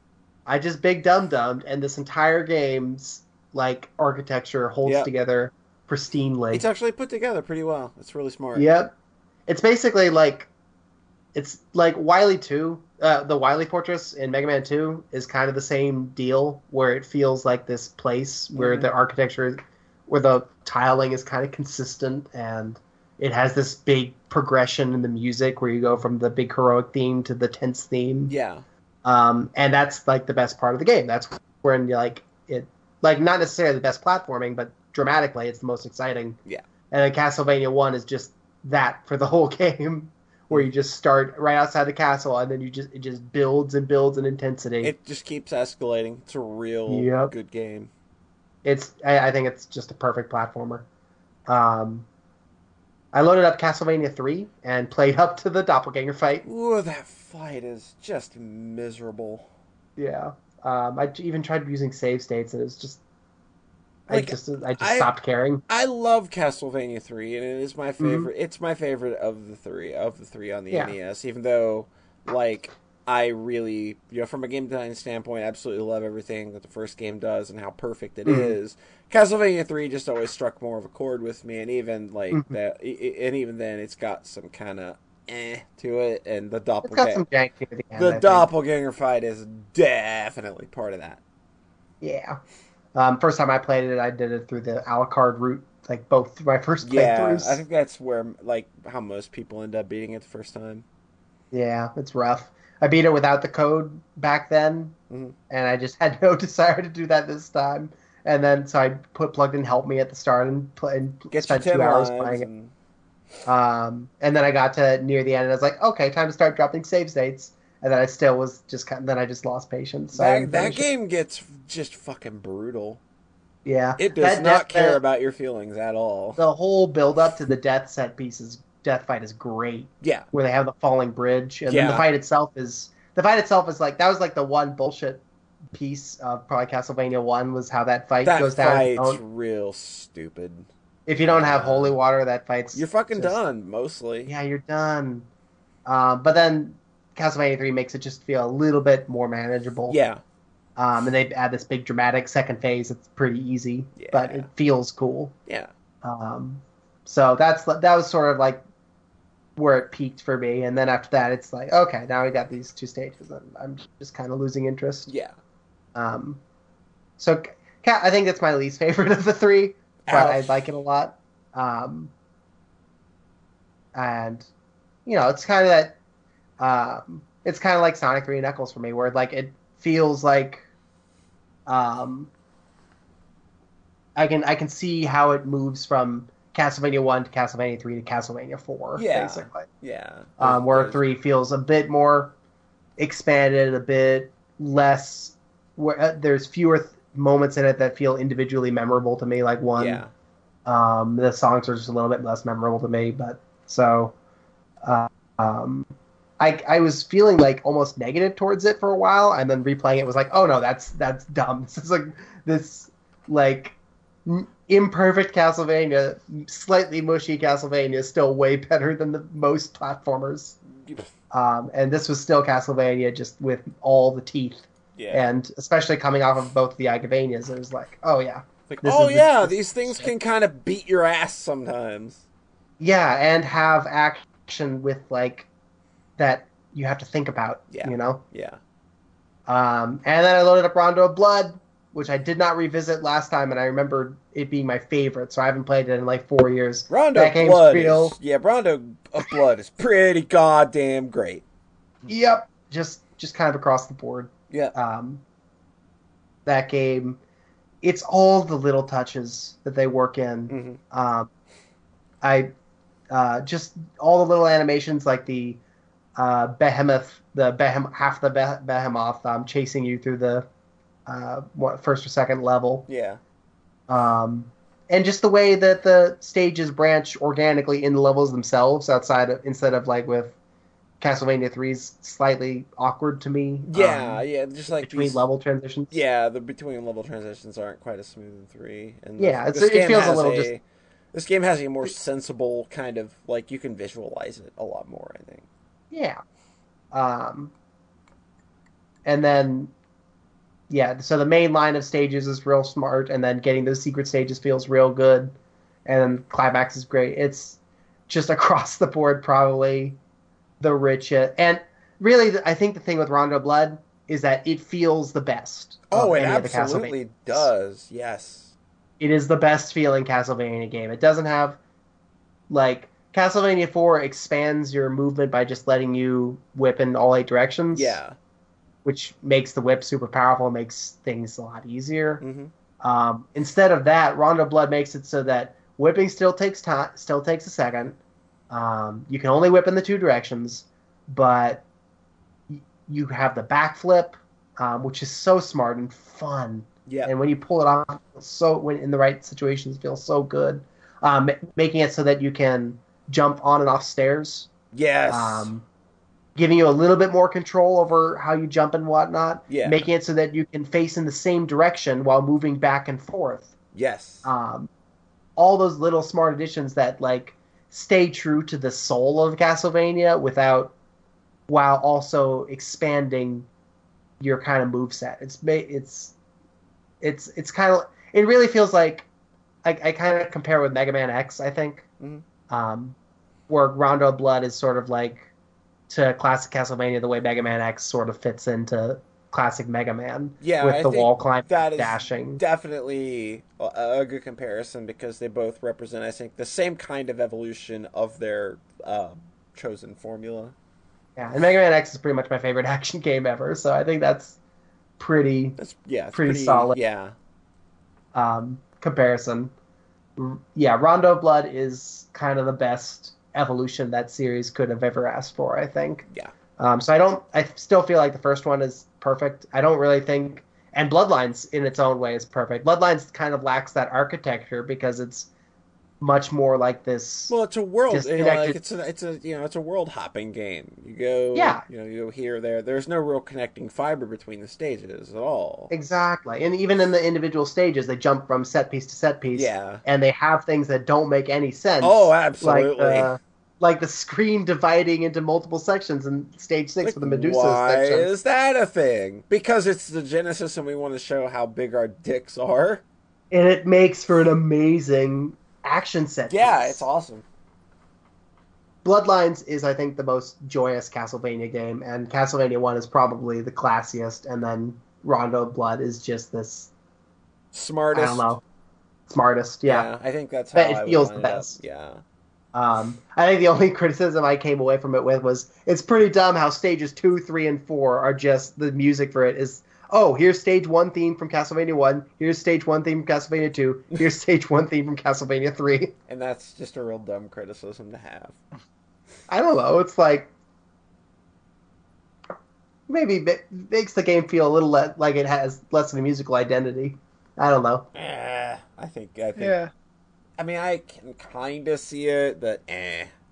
I think It's I- not it- much It's of a kind of a nitpick. It's a nitpick, definitely. They're good. They're good arrangements too. Yes, they're Uh, fantastic arrangements.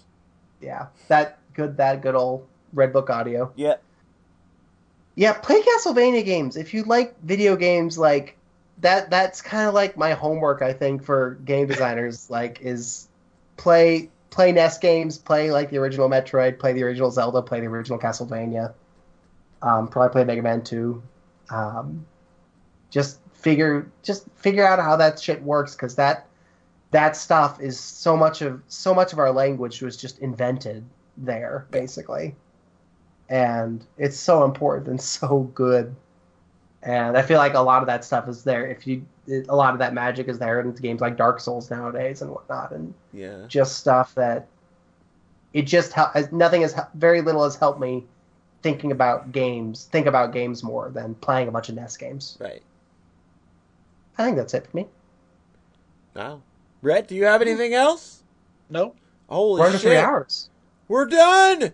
But I No, got a we got- question though. Do we have any like? There's nothing really newsworthy that's happened. Yeah, I guess I just thought of one. What's that? Uh, that shit with Lady Killer made me feel real bad. Oh yeah, Oh. Christine Love's kind of annoying, and I don't like her. It made me feel like, yeah, it made me feel like shit because it was my favorite part of the game. Yeah, she basically edited a Oh. part of of the game out, and it was done Yeah. kind of in a way where it's a slap in the face, really. Yeah, where they just took it out without like, it's not like an option or anything. It is just, oh, we are replacing the climax of this seven-hour video game that you invested yourself and gave kind of kind of invested your heart in a little bit. a, a part of a game that says, "Hey, you know what? You're okay," and then, "Oh no, wait a minute, we can't have that in there. You're not okay anymore, weirdo."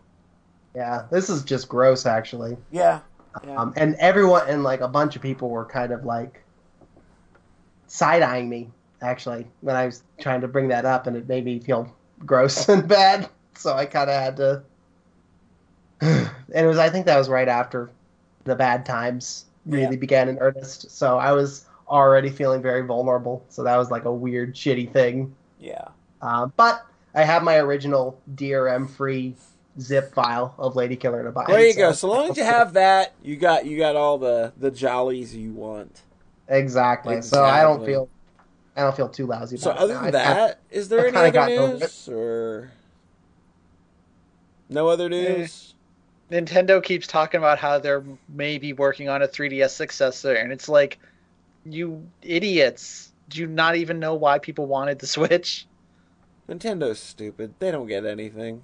They really don't seem to get anything right now. It's like, no, no, you you need to put everything into the Switch, or else people won't buy it, Yeah. because otherwise it's just like another Wii U. Yeah, like if you go ahead and just go the, with this whole idea of creating another fucking handheld, your handheld, you know, market is so goddamn strong, it's still just going to cannibalize the fucking Switch market. yeah. So questions? Yeah, let's go ahead and move on to questions. If you've got questions, send them to podcast at sockspeoplesexy.net or to us on Twitter at SMPS underscore updates. Rhett, hit me with some questions. Okay, this first one comes in from Eric of twitch.tv slash Eric's joystick. I know that guy. Yeah, we all do. Who is your Valentine for Valentine's Day? Trick question, it's me. What are we doing? Oh, um, dog. I'm just gonna like play video games, probably. Okay, his I'm- actual question His extra question. the actual question was also do you fa- do you folks have a favorite co-op game? Contra. And uh, me me and Polly have a long history of saying we're going to play a game co-op and then never doing it. Never fucking happens. We've tried Yeah. to like like how long have you had a PS3? How long What? have we have we needed to play Hard Corps Uprising? I'll do that sometime. We'll get it. And then and, and then Fine. we'll never, never Holly and. I did that, and it was really fun. We played through like the whole game. That game's pretty Felt good. It was a blast. I loaded that game up fairly recently and just got fucking destroyed again. I'm oh yeah, I expect that to everything happen. I heard Uh, I someone complaining about that game like today, and I, like a little while ago. I was like, "Nope, you're wrong. Feels Yeah. good." Fuck you a It's little so bit. hard but so good. Yeah. Uh, for co-op games, I really like the first Left 4 Dead.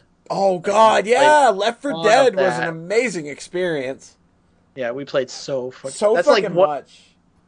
That's like my number three played Steam game, or maybe it used to be. 'cause we Yeah, played, it's like, pretty. It's still pretty high on my ridiculous list. amount of that. Did not like. I Left 4 my. I actually too have my number one co-op game. Hmm. It's Kirby's Epic Yarn. Yarn. That's It's pretty, pretty good, good. That's pretty good. That and, that and Super Mario 3D World. Those are the ones that Ann and I've had the most fun with. Mm. Yeah, like Feels I good. grew. I grew up playing Contra with uh, a friend of mine, and he was always my he'd always, he'd always been my contra buddy. So, like, you go through those alien wars, man. You come back with scars. You bleed together. Where you're always like, "This is the run." Yeah, we're always like, this is the run, and it might. It usually always is because we're pretty. Yeah, fucking, you're good at the, the We're game. pretty fucking good at contra. Okay, next question comes in from Jetstorm Four. Here's a question for you. I'm thinking about after the Gen Six list. Uh, what's a great survival horror game to play for someone who wants to get more into the genre?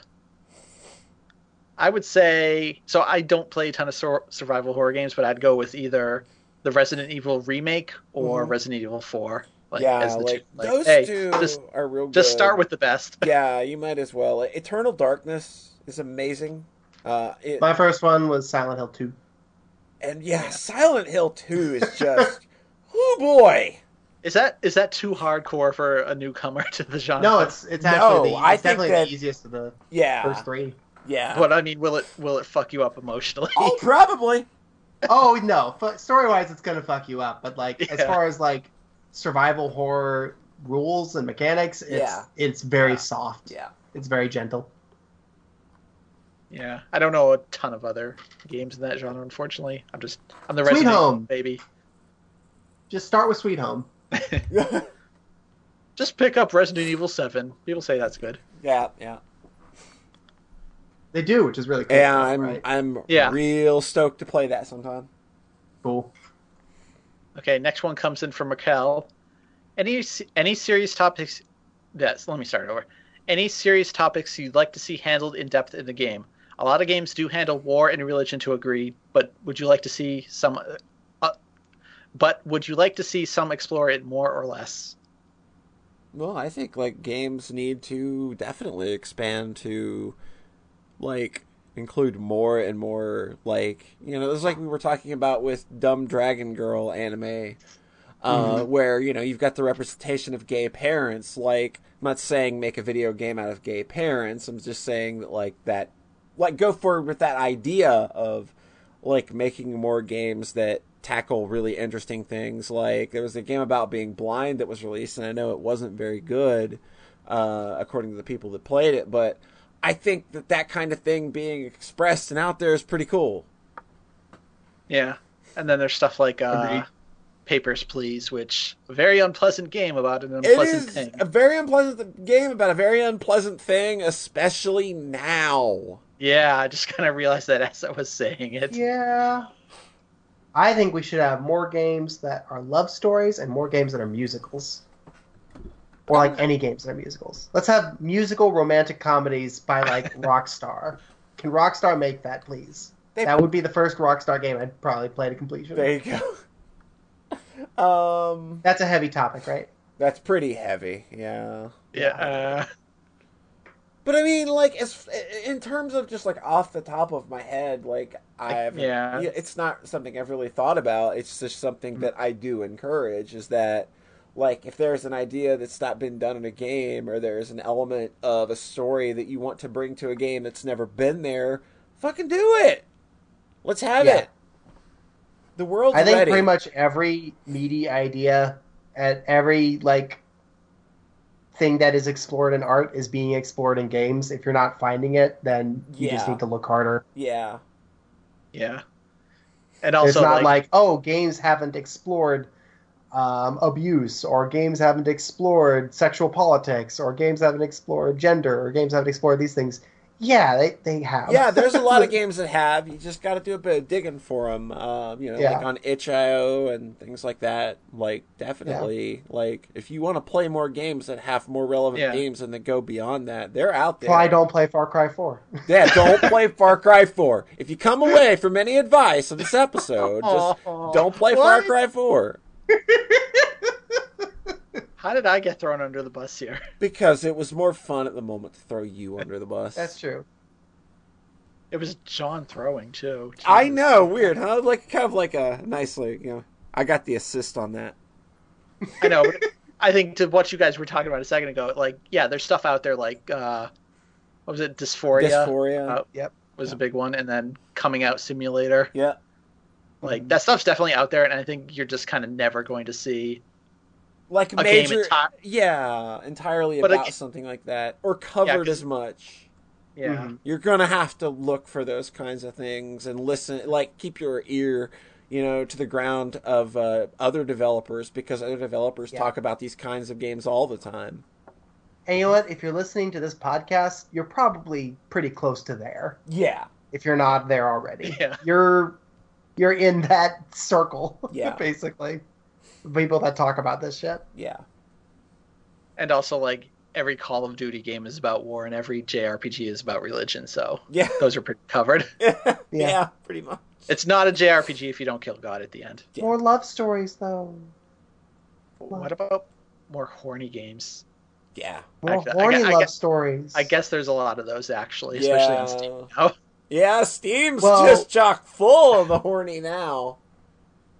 More horny 2017 has been my battle cry, especially since I've seen a few people go no horny 2017, and I'm like, oh fuck you. Oh, I'm gonna- go a fucketh thyself. Yeah. More horny 2017. Yes. That doesn't really rhyme. no, it doesn't. 20 serpentine. Yeah, I love yes, that. Serpentine Yeah. is good. Okay, Rainiac writes in With the rise of VR gaming this past year, what do you think the next great innovation of video games could be?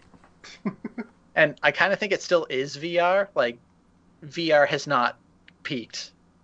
Like, there's still Yeah, like room to grow. And, like, You mean like Evil. tech wise? yeah. I think that's what he means.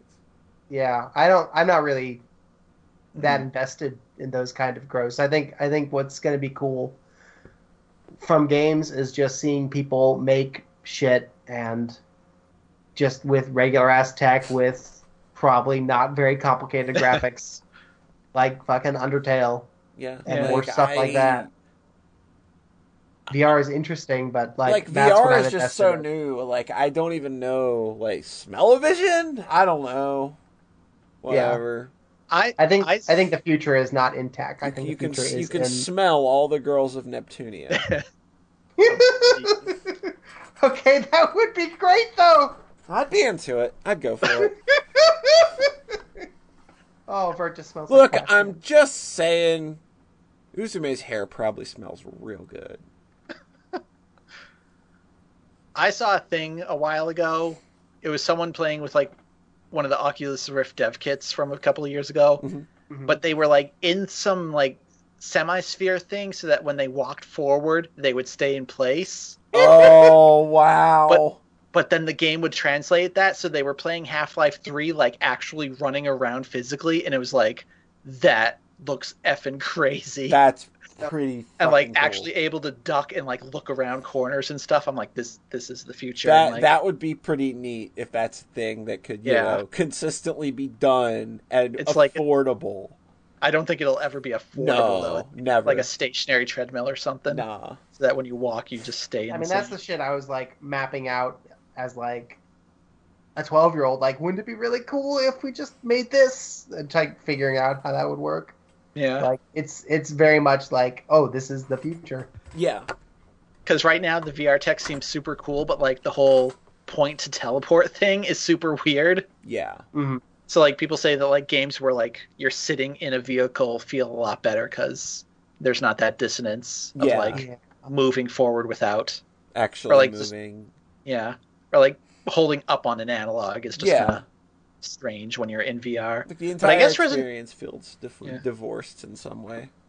Mm-hmm. Apparently, Resident Evil Seven works very well in VR, and like Capcom published some stats saying like 10% of players are using VR, which is much Whoa. higher than I expected. They Yeah, they that's really got behind VR on that game. Like when it like even when it was announced, it was just like you know this is gonna be like a big VR experience. It was just like well that's that's pretty rad. Yeah. So it was just like it was like in their scope of production for a long time. It's something they they clearly took a lot of time to think about.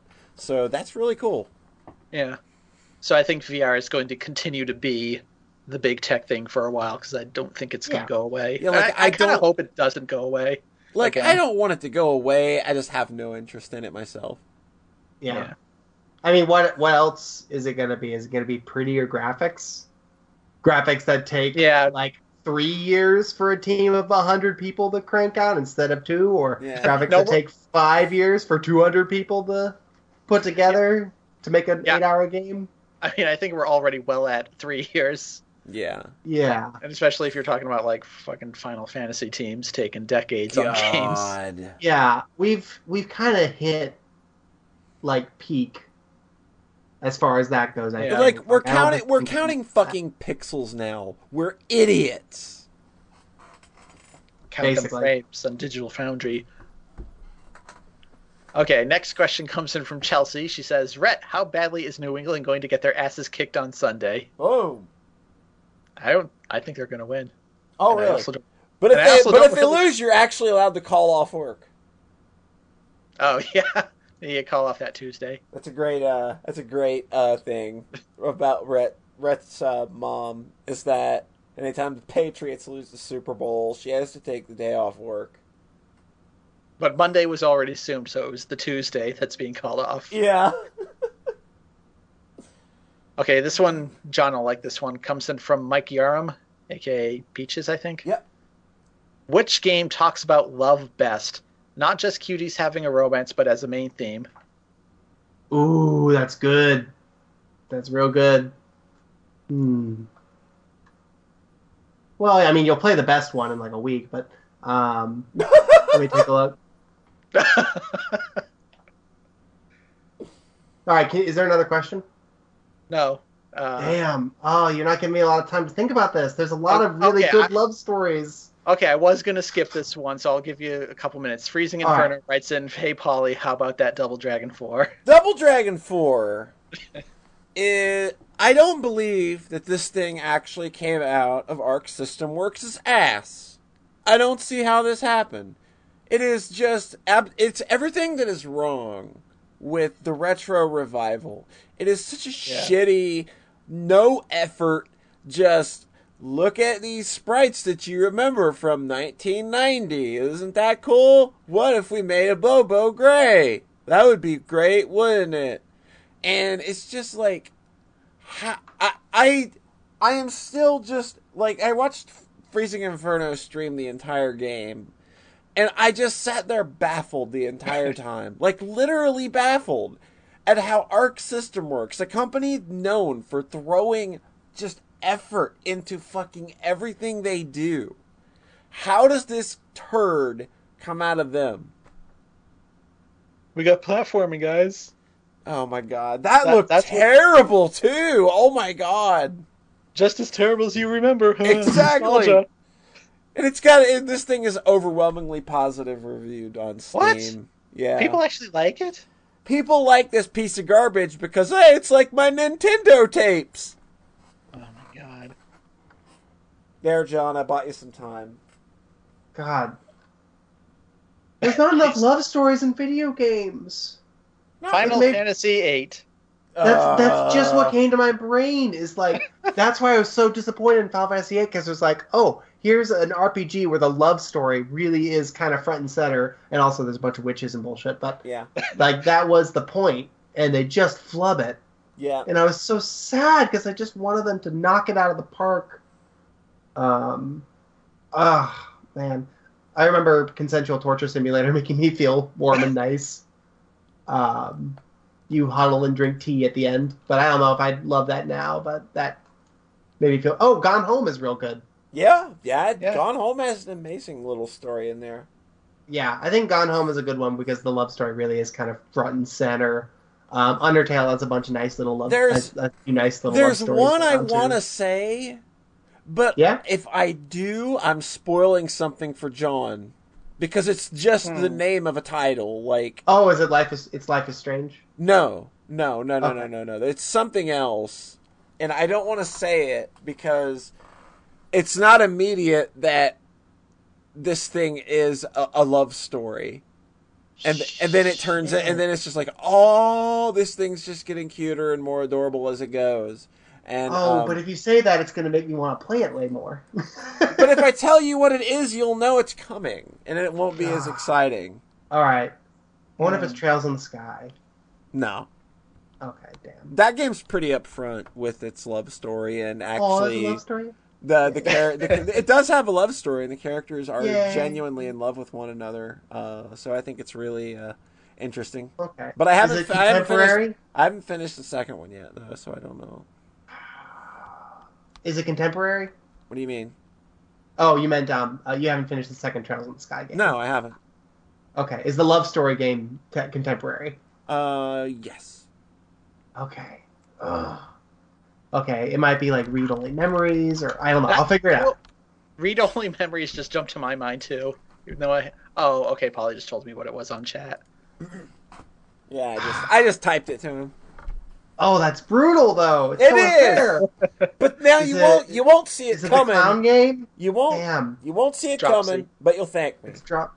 But that's All right. It's also not something really about love. Like that's a very specific thing in games that doesn't seem to Yeah. come up very much. Yeah. Because games are about shooting people. Love- Like yeah. it's Far Cry Exactly. 4. Basically, you just need to be. You need to have a bunch of text and be like. You don't need that, but it really helps to have a bunch of text where people talk and communicate and learn Yeah. about each other. Yeah. Like that makes a big difference. It's is, is it super hot? Absolutely. With a name like that, how could it not be? Lisa, The Last of Us. It's definitely not Lisa. That, the Last of Us? Nah, there is a cute No, little love story in the DLC. There is a cute what's- little love story in the DLC, though. Uh, huh. unless it's Momodora Reverie Under the Moonlight, which would be great. There you go. That's Oh. what it is. That's what it is. You know what's John. funny though? Okay, the developers of The Last of Us said the first game was about love, the second one is about hate. And I'm like, how is the first What? one about love? Are you out of your mind? God. They actually did People are say that. They're out of their minds. Any more questions? That's it. Love is good. Love is good. That is all the questions. I want to remind everybody again February 14th, uh, Her Lullaby will be released. It is a game, it's a visual novel by myself, John Thayer. Carmichael McCallis helped us on the art. Taylor helped us on the music. Um, lots of other people. You all know who you are. You- You're getting properly credited. Don't worry. Um, Mhm. You're all fucking rad. you're all fucking rad, and it's uh again something we're very proud of, and we hope that uh, even if you don't like it, let us know. Like we want to hear Yeah. feedback. Like it's just like just let us know what you think. People artists like to hear what people think of their shit. if there's anything I learned from the beginner's guide, and so Oh. so Yep, just love feedback. don't worry. There's a lamppost in there. Don't worry. God, this game is so good. Yeah, you're gonna love it. John We're having a Thayer, great time. where can we find you? Farawaytimes, a dot com. Rhett, where can we find you? in3.tumblr.com. But go to socksmakepeoplesexy.net to read the Gen 6 list. Yes, go read that Gen 6 list. I'm Polly, and I hate Sonic the Goddamn Hedgehog's stupid adventure. and remember, we're the podcast that loves you. We are the only ones that love you.